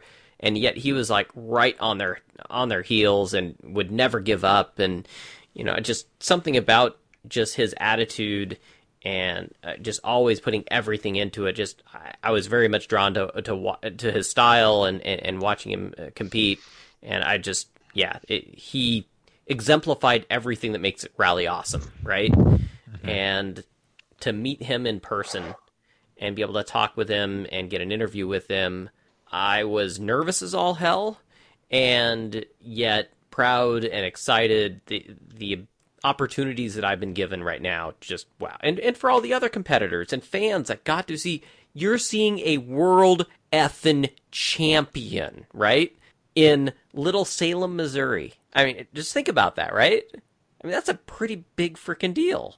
This is like this is like Lewis Hamilton coming to your local club race. Yeah, no, no, you, you, that's, I that's mean, pretty okay, much right. It's it maybe it's a S C C A majors race, uh, but but still, right? Uh, you know, the, the uh, you know Formula One world champion comes to your local uh, uh, road course, and uh, and. And uh, that that was so amazing. Yeah, I was smitten. Uh, you know, obviously he's great. And actually, I must say, his wife, Pernilla, she is a frickin' doll. I love that lady. She is so sweet. And she competed herself, by the way. She drives. Mm-hmm. Um, now, she also is a co-driver to him. But she did compete, uh, I guess, in the um, back with the production class, the Group N Uh, type cars. Uh, so she, back in the day, she's uh, so she's Swedish and um, he's Norwegian. Although their farm home that they have is like literally right over the border in Sweden or in Norway fr- from Sweden. And Rally Sweden often goes just across the border into Norway and then back into Sweden again, right in front of their farmhouse on that road. Um, for obvious reasons, you know, he, he you know, he's well known in the area. But uh, I didn't realize this, but their son Oliver, he actually registers as Swedish, not as Norwegian, unlike what Wiki- Wikipedia might tell you. Mm-hmm. So he is a Swedish driver. Thank you very much. He decided to take his uh, his his mom's uh, side there, and uh, say, even though I guess their farm home there is in, in technically in Norway, he likes to call himself Swedish. So uh, I, more power to him. That's pretty cool. Um, but uh, yeah, um, j- just really awesome to to meet him and and be able to chat with him, and the, the fact that everybody there could just he he didn't care. Every anybody could talk, walk up to him and talk with him. He was totally comfortable. Um, he's great with the fans. He really is. And, uh, and like I said, Pernilla, uh, her as well. Um, speaking of Rally Sweden, by the way, they won the historics. He has a Mark two Escort that he competes in, and they won the historic class in, uh, W R C Sweden, uh, this last, uh, I guess that was back in February. So pretty cool stuff. So moving on from Park Exposé, this is where we got into maybe some of the more challenging stages of the day. Uh, Ian, Uh, give us a lowdown. After you leave Park Expo, uh, where do you guys heading out to? Uh, where, yeah, well, it's something I got to, got to share first. And uh, apparently I was being watched while I was out there. Because uh, as uh, one of the things that I'd uh, mentioned at the uh, Gelsomino's Co-Driver Academy was my fear of the time card and screwing up the time card, and how I would... how I, I developed this technique of just like waiting for the minute of the car in front of us and go in a minute behind them. But uh, Rhiannon and Alex had given me uh, given me the lowdown on the cards, and they'd given me the confidence, and they'd given me an app. They'd given me an app on my iPhone that, that I could use for calculating the times as well. So I was feeling pretty confident when I went out there, and we were at... Uh, So it'd be ten, what would be like stage twelve, I think it was, the first stage after after service, after the first service, and we were like waiting there, and the car that was in front of us went in early. Now, in the old days, I would have just gone in a minute behind them because I would have thought they know what they were doing. But no, this time I knew what I was doing, so I waited for my minute. And after the event, I was uh, talking to Rhiannon about this, and I said, yeah, I know when to go in on my minute. I just, I, and she said, we know. We were watching you. I'm going like, how were you doing that? Well, I didn't realize, but Alex, because Ken was out, Alex was out on, he was out at, uh, t- at controls watching me, to make sure that I was actually going in on my minute and doing everything right. Doug, do you watch your students? I do. And, mm-hmm. uh, and you know, out both, of course, uh, in my class and and out of, uh, yeah, after class. But uh, after the class, one of the things that uh, I really enjoy doing is watching them. And, and I watch them not to nitpick what they're doing or correct what they're doing. I'm watching them for the opportunity to cheer their success. Uh, you know, we've uh, I've had some students in my astronomy class that uh, that are now uh, doing actual, genuine space science. You know, and uh, we've also had several uh, students graduate from our game development program uh, who are working in the industry, running their, their own businesses or or high up in in other bus- uh, other. Uh, game development companies here in town, and, and it's I, I love watching them succeed. Um, it's uh, it's rewarding, right? It's like, okay, look, they're doing it, they're doing it, and and I I maybe played a small little part in getting them on that path, and so no, it, it totally makes sense uh, that Alex would want to do that. Yes, I was like, I was like a little bit blown, blown away because that they, they, they knew that they actually wanted to watch what was going on. Because we had several situations there on the, uh, on the Saturday. I had that situation with the guy in front going in a couple of minutes early, and uh, there was also cars. There was a couple of situations where cars were out of order.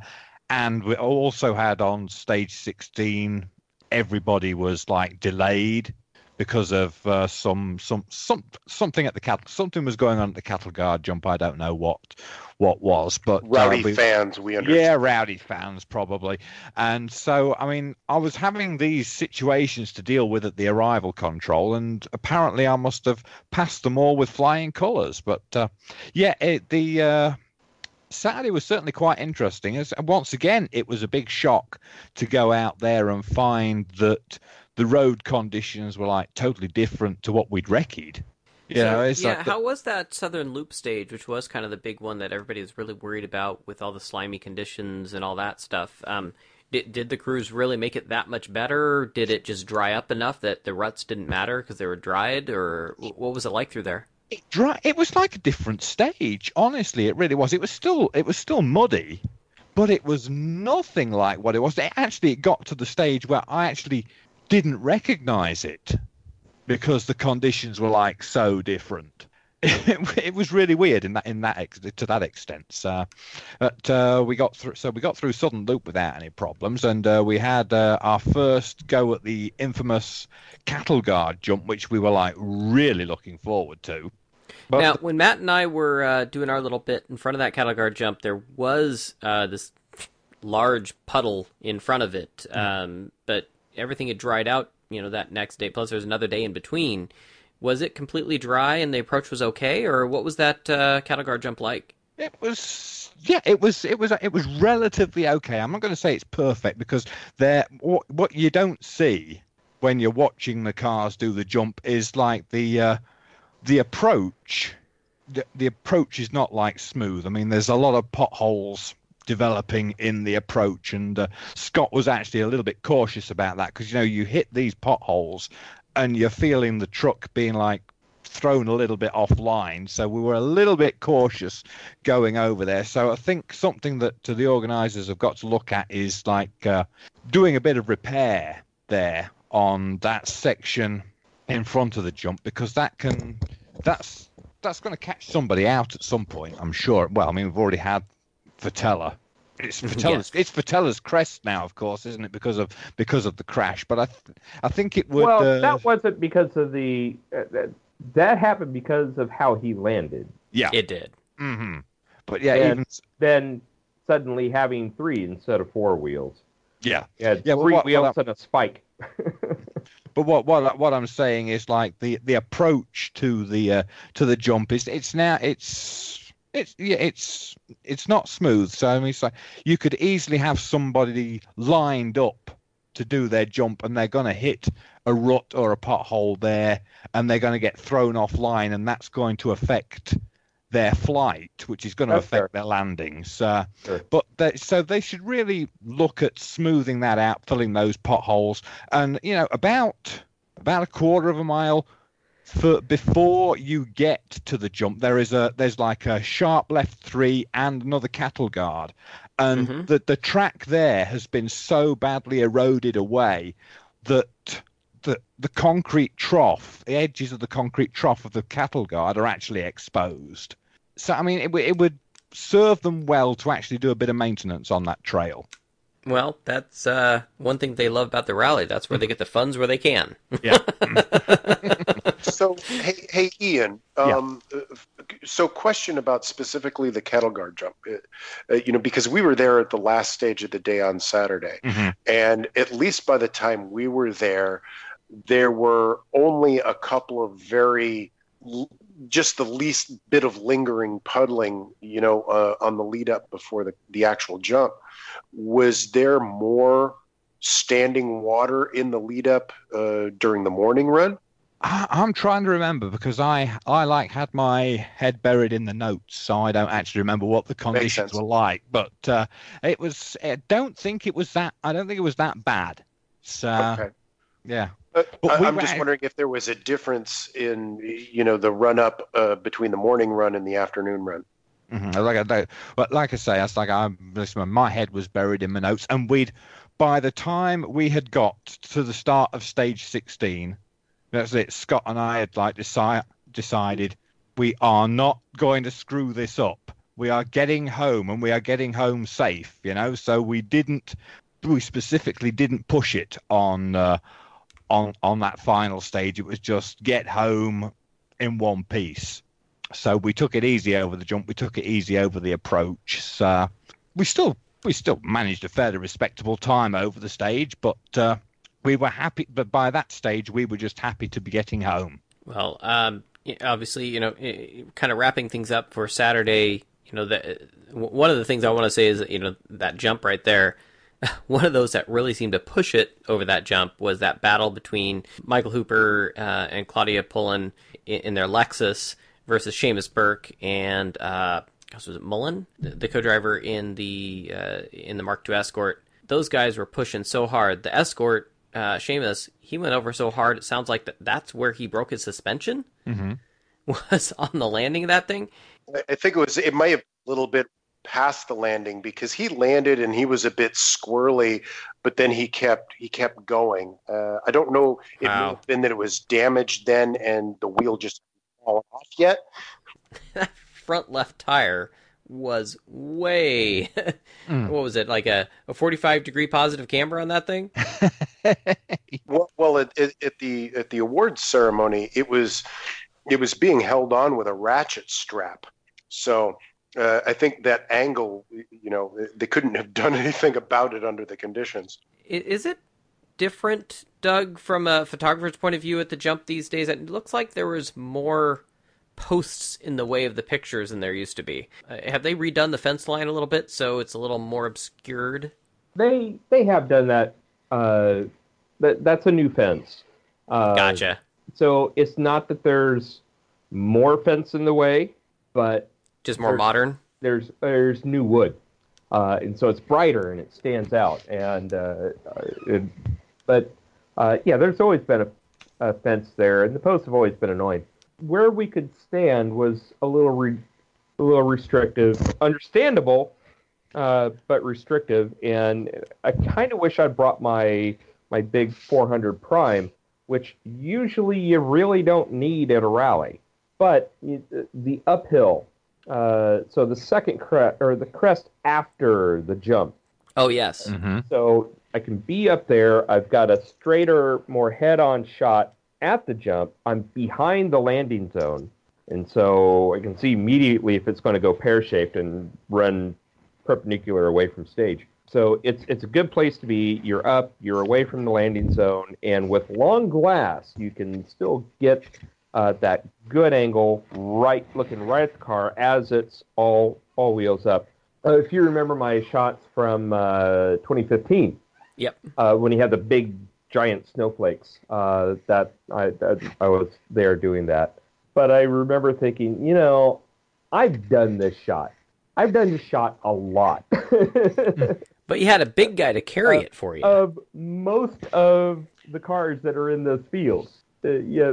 And so with uh, both Tedrick and I there, and Tedrick had some ideas for capturing that shot, and it was his first time at the jump. I figured since he's got it from that angle, I'm going to get it from kind of try it, try something a little different that I've done in the past, and get that trailing shot, right? Mm-hmm. You know, so I some of the time for the first few shots, I was standing uh, at the crest, right at the takeoff, at, at the cattle guard. Uh, right. And getting the cars in the you know from behind up in the air with the uh, spectators on the other side of the uh, of the road. I will say one thing that was different about this year was the time of day in which they ran this stage. And normally, it's odd. Normally they don't run the stage in that uh, in that northward direction twice. Uh, usually they run it one way in.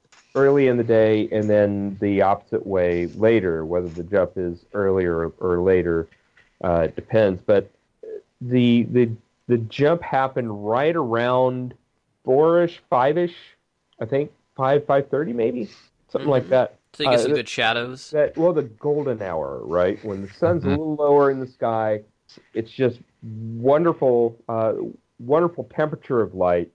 Uh, and a good position for the light. This way, this why we wanted to be on the side opposite of the spectators, not just to get the spectators in the shot, but so we'd have the sun behind us instead of looking into the sun.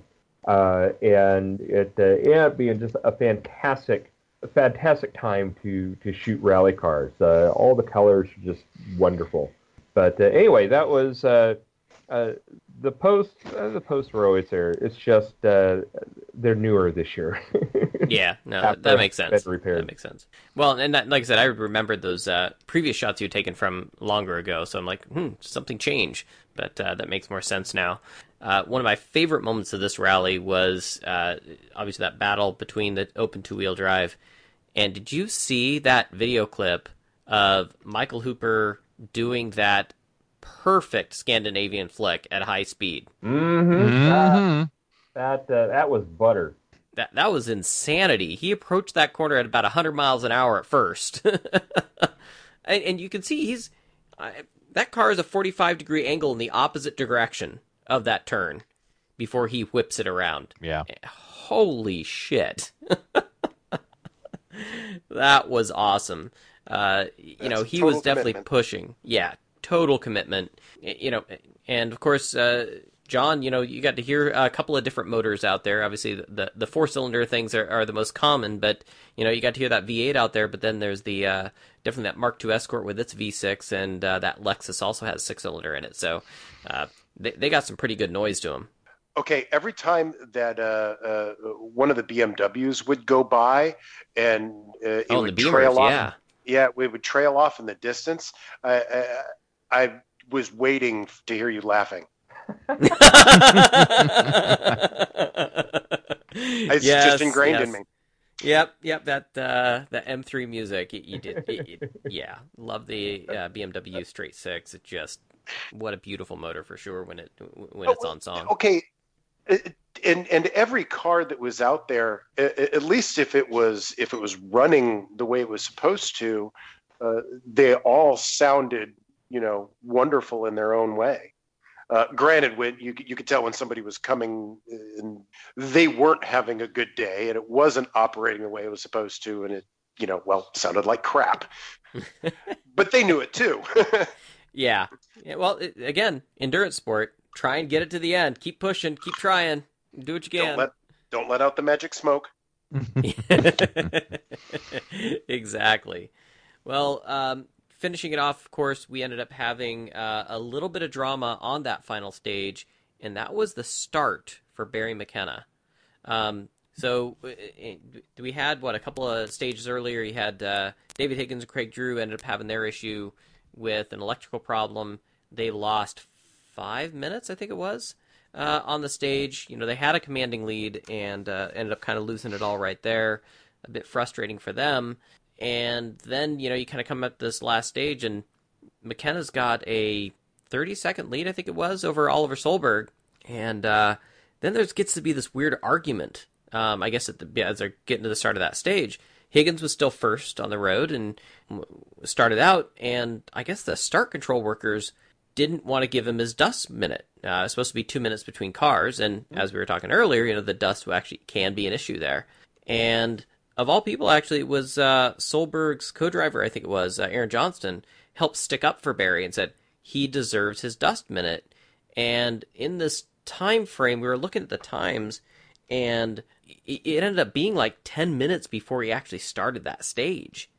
We were trying to figure out what's going on, and so they had whoever was working that start control, and like I said, I don't know all the drama behind it, and, and I don't want to get into too much of it, but his time card was pulled by the worker and wouldn't give it back, and all kinds of weird stuff going on. Anyways, eventually he got to run the stage, but that must have gotten to him, because halfway through the stage, he actually has a really big spin, loses thirty seconds, and ends up finishing the stage and only winning the rally by six point eight seconds. So, wow. Talk about some stress there. Uh, made us a little nervous about what was going to happen at the very finish there, as far as uh, you know, when it came to the rule uh, to the um, the stewards talking and whatnot. But once they heard of what happened, and and you know, and obviously uh, Aaron and Oliver sticking up for him, and what was the kind of weird drama that's going on there. Um, you know, it was a pretty easy decision to make, and uh, it, it was great to see Barry and Leon win this rally. They've been so close so many times. They've invested a shit ton of money for being mm-hmm. privateers uh, to to be able to finally pull out a win. Mad props to them. Uh, big kind of Irish invasion at this event because the uh, winners of the next class, the limited four-wheel drive, was also an Irishman, uh, Paddy Brennan, um, with Matt James as his co-driver, who's not Irish, but still really, really, I think everybody was happy with him. I think you know, Higgins and Drew and everybody was cool, was happy to see that uh, McKenna and Leon Jordan also, uh, you know, getting that win. So, uh, I don't know, what did you guys think of the podium and the end result? The end result, I, I honestly was surprised that Higgins didn't make it. I, I once I heard that Block was out, I fully expected, okay, this is Higgins' rally. There it is. Again, uh, I was really surprised that, that he went out. I will say the thing that did surprise me about the podium is that it was a proper professional production uh, level podium. It wasn't just uh, some dude standing on uh, uh, on their cars in front of a Vistaprints uh, vinyl banner, right? Mm-hmm. You know, it was it was properly done uh, and uh, at a place where the uh, the fans could come and, and see the rally, uh, competitors, their cars. You had uh, a little place behind the stage where he had all the cars lined out, all the all the uh, drivers, co-drivers, and their crew. They're talking and mingling with the uh, with the fans. And Grant, you, we were fortunate enough that we had actual proper grandstands there in front of the podium, so everybody could see. You weren't having to look over people's heads or anything like that. It, uh, the level of professionalism and production Uh, that I saw take place this year was multiple orders of magnitude above what I'd gotten used to in the in the past few years. But that that presentation arena thing, that was just that was just fantastic. You know, we I, I didn't know what to expect there. You know, we came into the final control and we was told follow the follow everybody up up there to the to the lights, and you know we drove down the road and we turned turned into the arena, and there's like bleachers full of people on one side. There's the presentation area on the other, and so the people are sat in the bleachers are like applauding you as you come in. That was like so that was totally cool, oh that was brilliant. I, I mean that set the standard now. If if no other event in in the A R A calendar has that, they're missing out, because that was like so cool. And of course we had got you so used to the rally truck, the reception for the rally truck all the way through the event. We thought they were cheering extra loudly for us anyway, you know, but that was just like, that was like really, really cool. And like kudos to the, um, to the organizers for, for just for that piece alone. That was, that was so special. That really was. But okay, not having any frame of reference, uh, I'm saddened to, to, to learn that, that that kind of spectator-friendly um, um, awards ceremony after the rally isn't the norm, um, or ha- at least hasn't been. Well, it, it is the norm in that, you know, kind of everybody is kind of there, but not in an, a in a format where the cars as they finish go like right in front of a crowd. Um, gotcha. That part usually isn't there. Uh, it's not often that you can have the final time control necessarily be in front of stadium seating. Mm-hmm. um, they, they, there just aren't a lot of uh, venues where you have uh, bleachers and things like that ready to go for the fans. Uh, usually it's more like uh, it, last year at Oregon Trail, you know, we finished up at this uh, awesome old um, museum that, uh, well, the museum isn't old, but they got, you know, obviously a bunch of old stuff there, uh, which is really perfect. Uh, it overlooks the Columbia Gorge and it's part of the original Oregon Trail, right? And it, it's a it's a great kind of pioneer museum that they've got there, and all the cars kind of pulled up in the parking lot there, and fans could interact with them. But it's not that it was uh, there was any seating that people could mm-hmm. see everybody approach and cheer them on as they came through. So uh, just a little bit different kind of design, and they took full advantage of uh, of what they got there. So kudos to uh, Missouri and the Hundred Acre Wood Rally folks, the organizers, to uh, come up with a design like that. I thought that was really freaking wicked. Uh, very, very cool stuff. So um, I guess final thoughts and reflections on this rally, because there was a lot of cool stuff. Like I said, for me, first time in Missouri, it, I'm going to say just the regular roads there. There needs to be Targa, Missouri, because just the highways there mm-hmm. are perfectly cambered on the pavement and whatnot. I'd love to rally that, let alone the frickin' you know roads and the gravel roads to race on. What a beautiful state! I, I was I was wondering what it would take to even just to add a tarmac stage, uh, you know, just for the uh, the variety, because that would be fun as hell.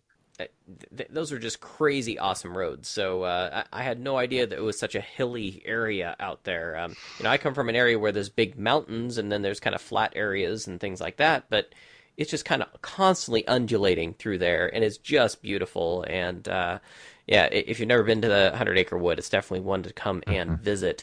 Um, great memories. Want to go back for sure.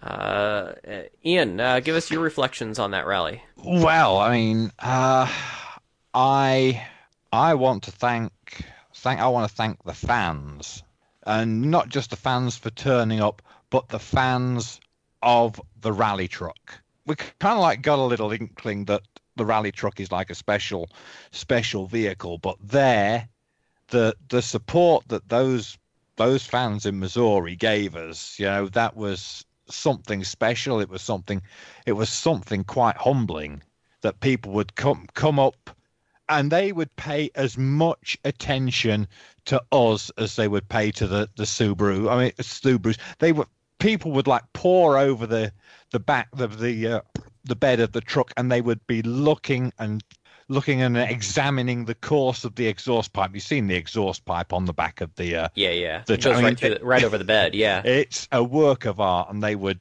they would pore over that. They would they would stare at that longingly. Every, the, everybody was just wanted to wanted to talk to us about the truck, and uh, it was it was fantastic. It uh, it really was. I'm going to I'm going to remember that for a. for a very, very long time. So it's like, thank you to the people of Potosi and Salem and uh, Steelville, Steelville, because, oh, here's another thing. We we stayed in Steelville, had a cabin in Steelville. So on a Saturday morning, we stopped at the, a gas station in Steelville to fill up. And two people, two two trucks, two, two S U Vs full of people who were on their way to to Salem to what to for, for park. They stopped. And they poured out of their vehicle, and they had to come and have their picture with the truck at the gas station. I mean, awesome stuff, oh, dude. It, it's just fantastic. I mean, it's it's so so. It's it is. It's humbling that people take that level of interest in your vehicle. It's it's and that's that's what I'm going to remember for sure. You know, I think that uh, brings up a thing about uh, what makes American rallying different in that. We do have so many different vehicles, and that's a draw, right? Versus the homologation that you have maybe have in, in European rallying and, and elsewhere. You just have such a variety that people can really are drawn to just these differences. You, you see something unique, and it draws people in. I wonder if, uh, you know, a lot of the interest in the rally truck is from people who they know where there's a clapped out S ten somewhere, and mm-hmm. they will they can pull off the same thing. Yeah. Certainly. Yeah. Why not? Well, well yeah. we, as a result of this, we, as Scott and I, have found out there are maybe three or four other rally truck builds out there. Yeah, and a couple of them are in Missouri as well. So, you know, there are people out there wanting to build rally trucks. Uh, yeah, it's... I mean, it's the ubiquitous American vehicle, isn't it? The truck is. I mean, it's... I'm surprised there aren't there aren't more out there, to be honest. Um, Doug, uh, reflections? So I was quite pleased to see the uh, the entry list and the the spectator participation uh, surge back to uh, its former vibrance. And again, I, I can't iterate enough what a difference uh, a professional governing body makes. But now that we have Uh, a governing body that takes its job seriously, wants to have everything kind of organized in a uh, in a sensible and professional manner. I think now attention needs to be focused, uh, leveraging that same type of expectation of professionalism uh, at the uh, at the uh, marshal points, uh, at at the junctions. There were there were some places where we saw Marshall's doing a fantastic job.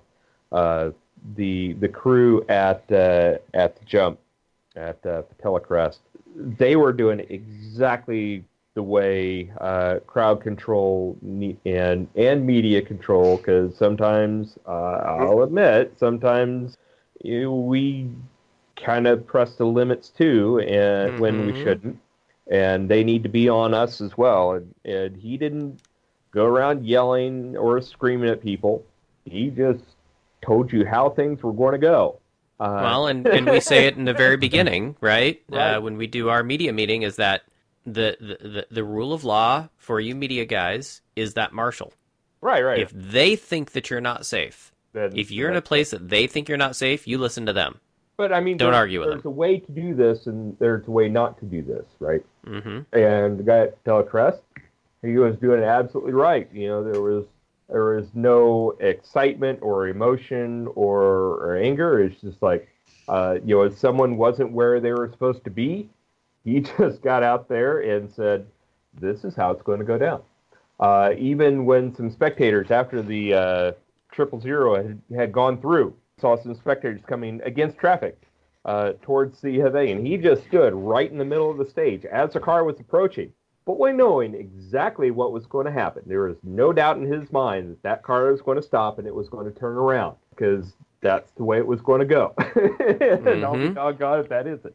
Uh, but, of course, we saw some, the other side of that, too. We saw some emotions get a little high with some, and And others, uh, I remember, I think it was eleven where we were, it was just like a, a giant pile of eight care.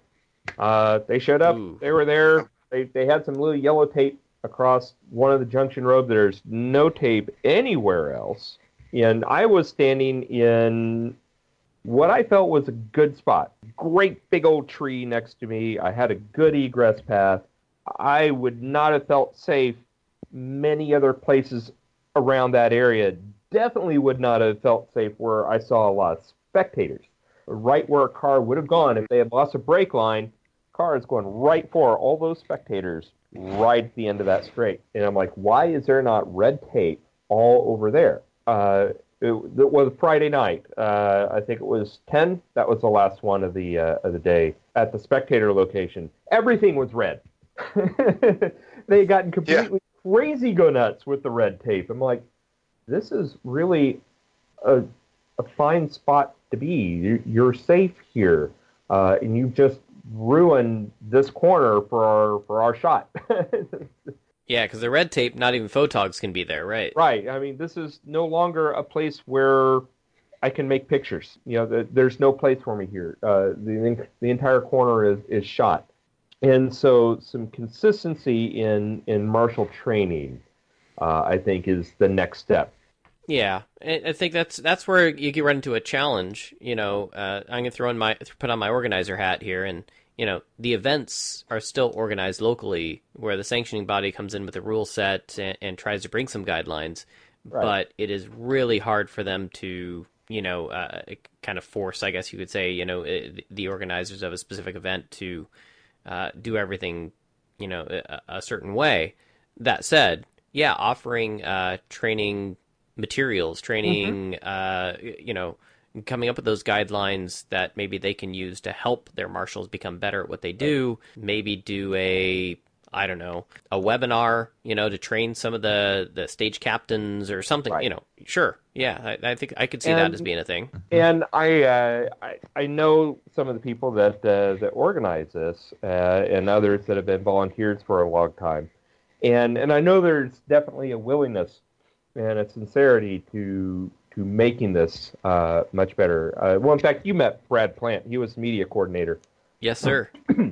It's good to finally meet him uh, in person. Yeah, you know, he, uh, you know, he's, he's been a photographer stuff. For Open Paddock for many years back in the day, doing yep. a lot of sports car stuff and all that, and, and of course doing the rally stuff, stuff too. Yep.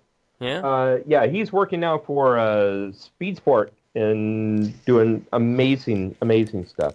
Uh, but uh, you know, he he knows the right way to do things, and uh, as as do the Hubies and uh, and others, and and so. I'm I'm certain this will uh, this will improve as uh, you know, future events come. Uh, and so it's me really being nitpicky here more than anything else. Just uh, I, I'm I'm elated for the direction that the event is uh, is taking.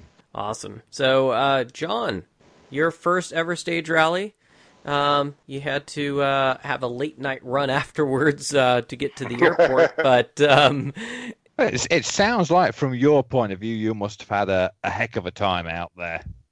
Absolutely, it, it was it, it was fun. I mean, I don't I don't know any other way to describe it. Um, yes, even you know, making certain that that, that Doug didn't die um, as my appointed duty. It was it, it, it was it was fun, and it was okay. Um, Because, okay, when we were out at the cattle guard jump mm-hmm. um, uh, for the for the final stage of the rally Saturday afternoon, excuse me, um, that was the same sort of uh, atmosphere as I've as as it feels like when when I go to the IndyCar race at Barber. Mm-hmm. It, it has the same sort of uh, camaraderie. Yeah. Um, it, you know, the, the, the fans there were into it, and they're there for the long haul. I mean, it, you know, the fact that the guy uh, was out there in the spectator area with a trailer selling food to everybody. I, I mean, I don't know who that guy was, but uh, I, I mean, I thought that was just just completely cool, mm-hmm. you know, and, and unexpected, especially, you know, the, especially considering they're out in the middle of stinking nowhere, yeah. you know, um, it, it, that makes it that much more impressive. It, it, it's it's easy to do catering and, and a spread for some spectators, uh, you know, when you're in, you know, a metropolitan area, but when you're out in out in the woods, mm-hmm. that's the That, that's that's a significant undertaking, and the fact that they do that just for these people who are going to come out for one day just to watch cars whiz by every other minute, yeah, that's uh, that that's dedication, a, a cool kind of dedication. Mm-hmm. Yeah, because it, it's because it, we're we're like on the inside of the sport. You know, we don't get to a point of view like yours very often. I mean, it's like I'll invite. I mean, it's like I had a friend of mine actually turn up to to the uh, to the park in uh, Potosi. He, I've known him for like ages on uh, on Facebook, and he I just realised that he lived in the area. And I said, "Come on down and watch and see what you think." But when you get friends turning up, they're all friends are always going to say, "Oh yeah, it was great," but not necessarily wanting to hurt your feelings, sort of thing, aren't they? So, no, yeah, no, I understand what you're saying. Uh, yeah. Granted, I, you know, I think any kind of motorsports is going. I'll go to a freaking lawnmower race. It doesn't matter to me. Uh-huh. Um, the the the skill set of of rally is is is unique mm-hmm. to itself, uh, and it's the driver co-driver combination and the way they work together. It's, it's it's not like anything else. Now you're learning that this stage rally thing is this kind of traveling circus. There's always something going on. You have to get to this place to that place. It, it, it's super high intensity, and then you kind of crash at night, get up early again, seeing some wild cars doing crazy things on gravel and dirt. First of all, I did not. Um, I, well, I don't even possess really the uh, appropriate footwear. So before I do this again, I'm going to have to uh, uh, to get a good pair of, uh, of more sturdy boots. My sneakers were barely sufficient. I got to see a side of it, maybe that, that you know wasn't really for spectators, but I got to see enough of what a spectator sees to know that it's something that, uh, you know, given the opportunity, I will definitely be able to, uh, uh, to come to a rally again. Um, uh, I think it was, what is it? Uh, uh Southeast Ohio Forest Rally or Southern Ohio? Yeah, Southern Ohio. Yep. Yeah. So, uh, so uh, I'm kind of thinking of that as a backdrop, an excuse to go see my older daughter who lives in Ohio and do something like that, uh, if I can work it out. Uh, but but but to use that uh, ultimately for me this weekend in this mini vacation, the, you know, the, the being at the rally was a, was a backdrop uh, for reuniting with friends uh, and again and also making some new ones, um, and it's it's absolutely perfect for that, um, and I wouldn't hesitate to use a rally event as that backdrop again. I do want to say that I'm sorry to a lot of the teams that we didn't get quite to uh, to talk to. Matt and I traditionally would do a lot of this media stuff together. There's a new person that's uh, heading up uh, kind of the media stuff at A R A, and it, there were some growing pains with it. It was, it was something new to me, and I had to learn some new things. So it made the live stream, uh, I think this time around, a little bit awkward at times. Uh, again, we were learning a new system. Uh, the idea is is that we can have a more professional platform that we can insert, uh, you know, uh, logos and throw in, here's the current top ten to give people information. Uh, the video bits Matt and I recorded previously from Recce, that they were able to just kind of put those right in there and play that while I then went and found somebody to interview. That was really cool. Uh, unfortunately, the, when I went live to interview somebody, it was cut off at times. Um, there was some issues of the timing and, and when it cut and when it started. Uh, you know, yeah, some challenges there. And for those who are watching the live stream, apologies. We're still learning it. Uh, we have to come up with, I think, uh, a way to make that work better. Uh, I, we did get some feedback that was about how they really liked, especially at Park Exposé, the way Matt and I would do just kind of the grid walk thing. Uh, which is something, you know, you, you guys know from uh, other motorsports, right? From IndyCar and from sports cars and things like that, where when the cars are all just kind of lined up there, it's a great time to just go from driver to driver, explain what's going on, and uh, just kind of just move right through uh, all, all the different teams and, and get a quick chat with them. Uh, with that, Matt and I could get pretty deep in the field within a, a pretty short amount of time.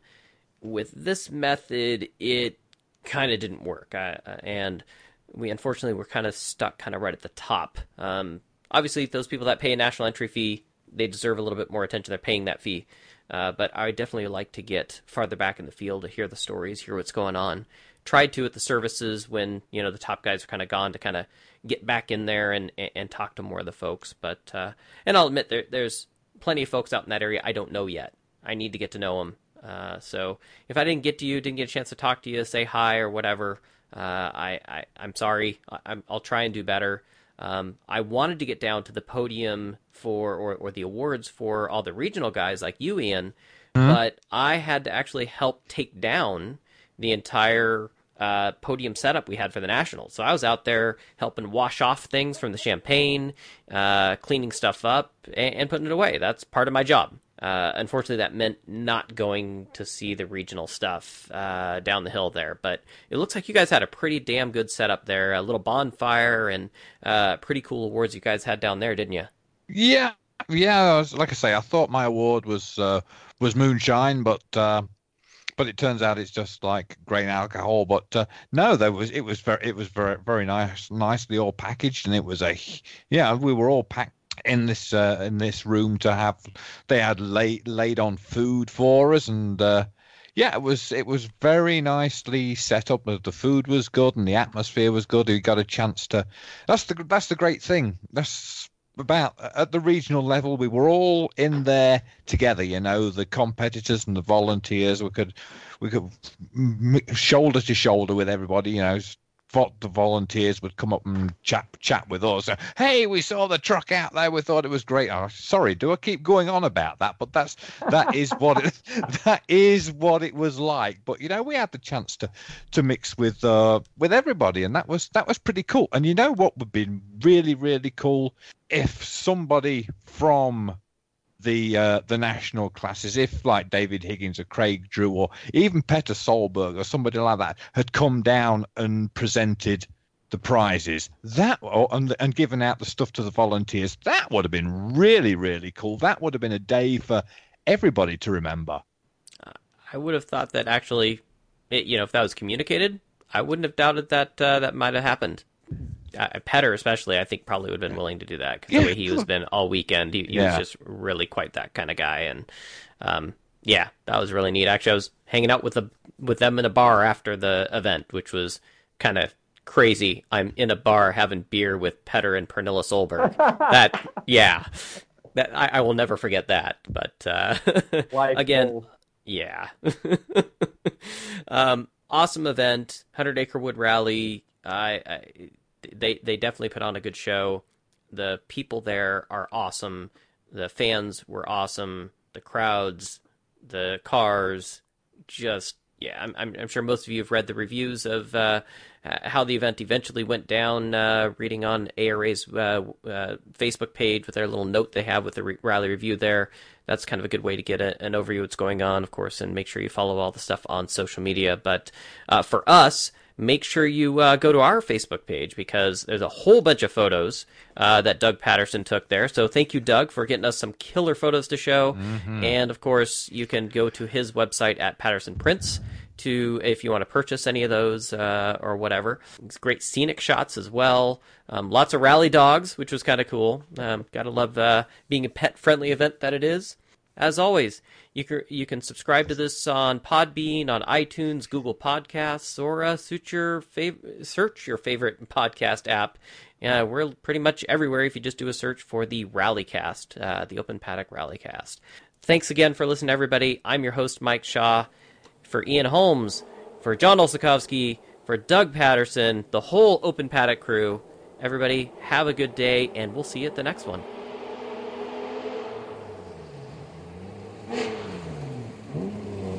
Woo!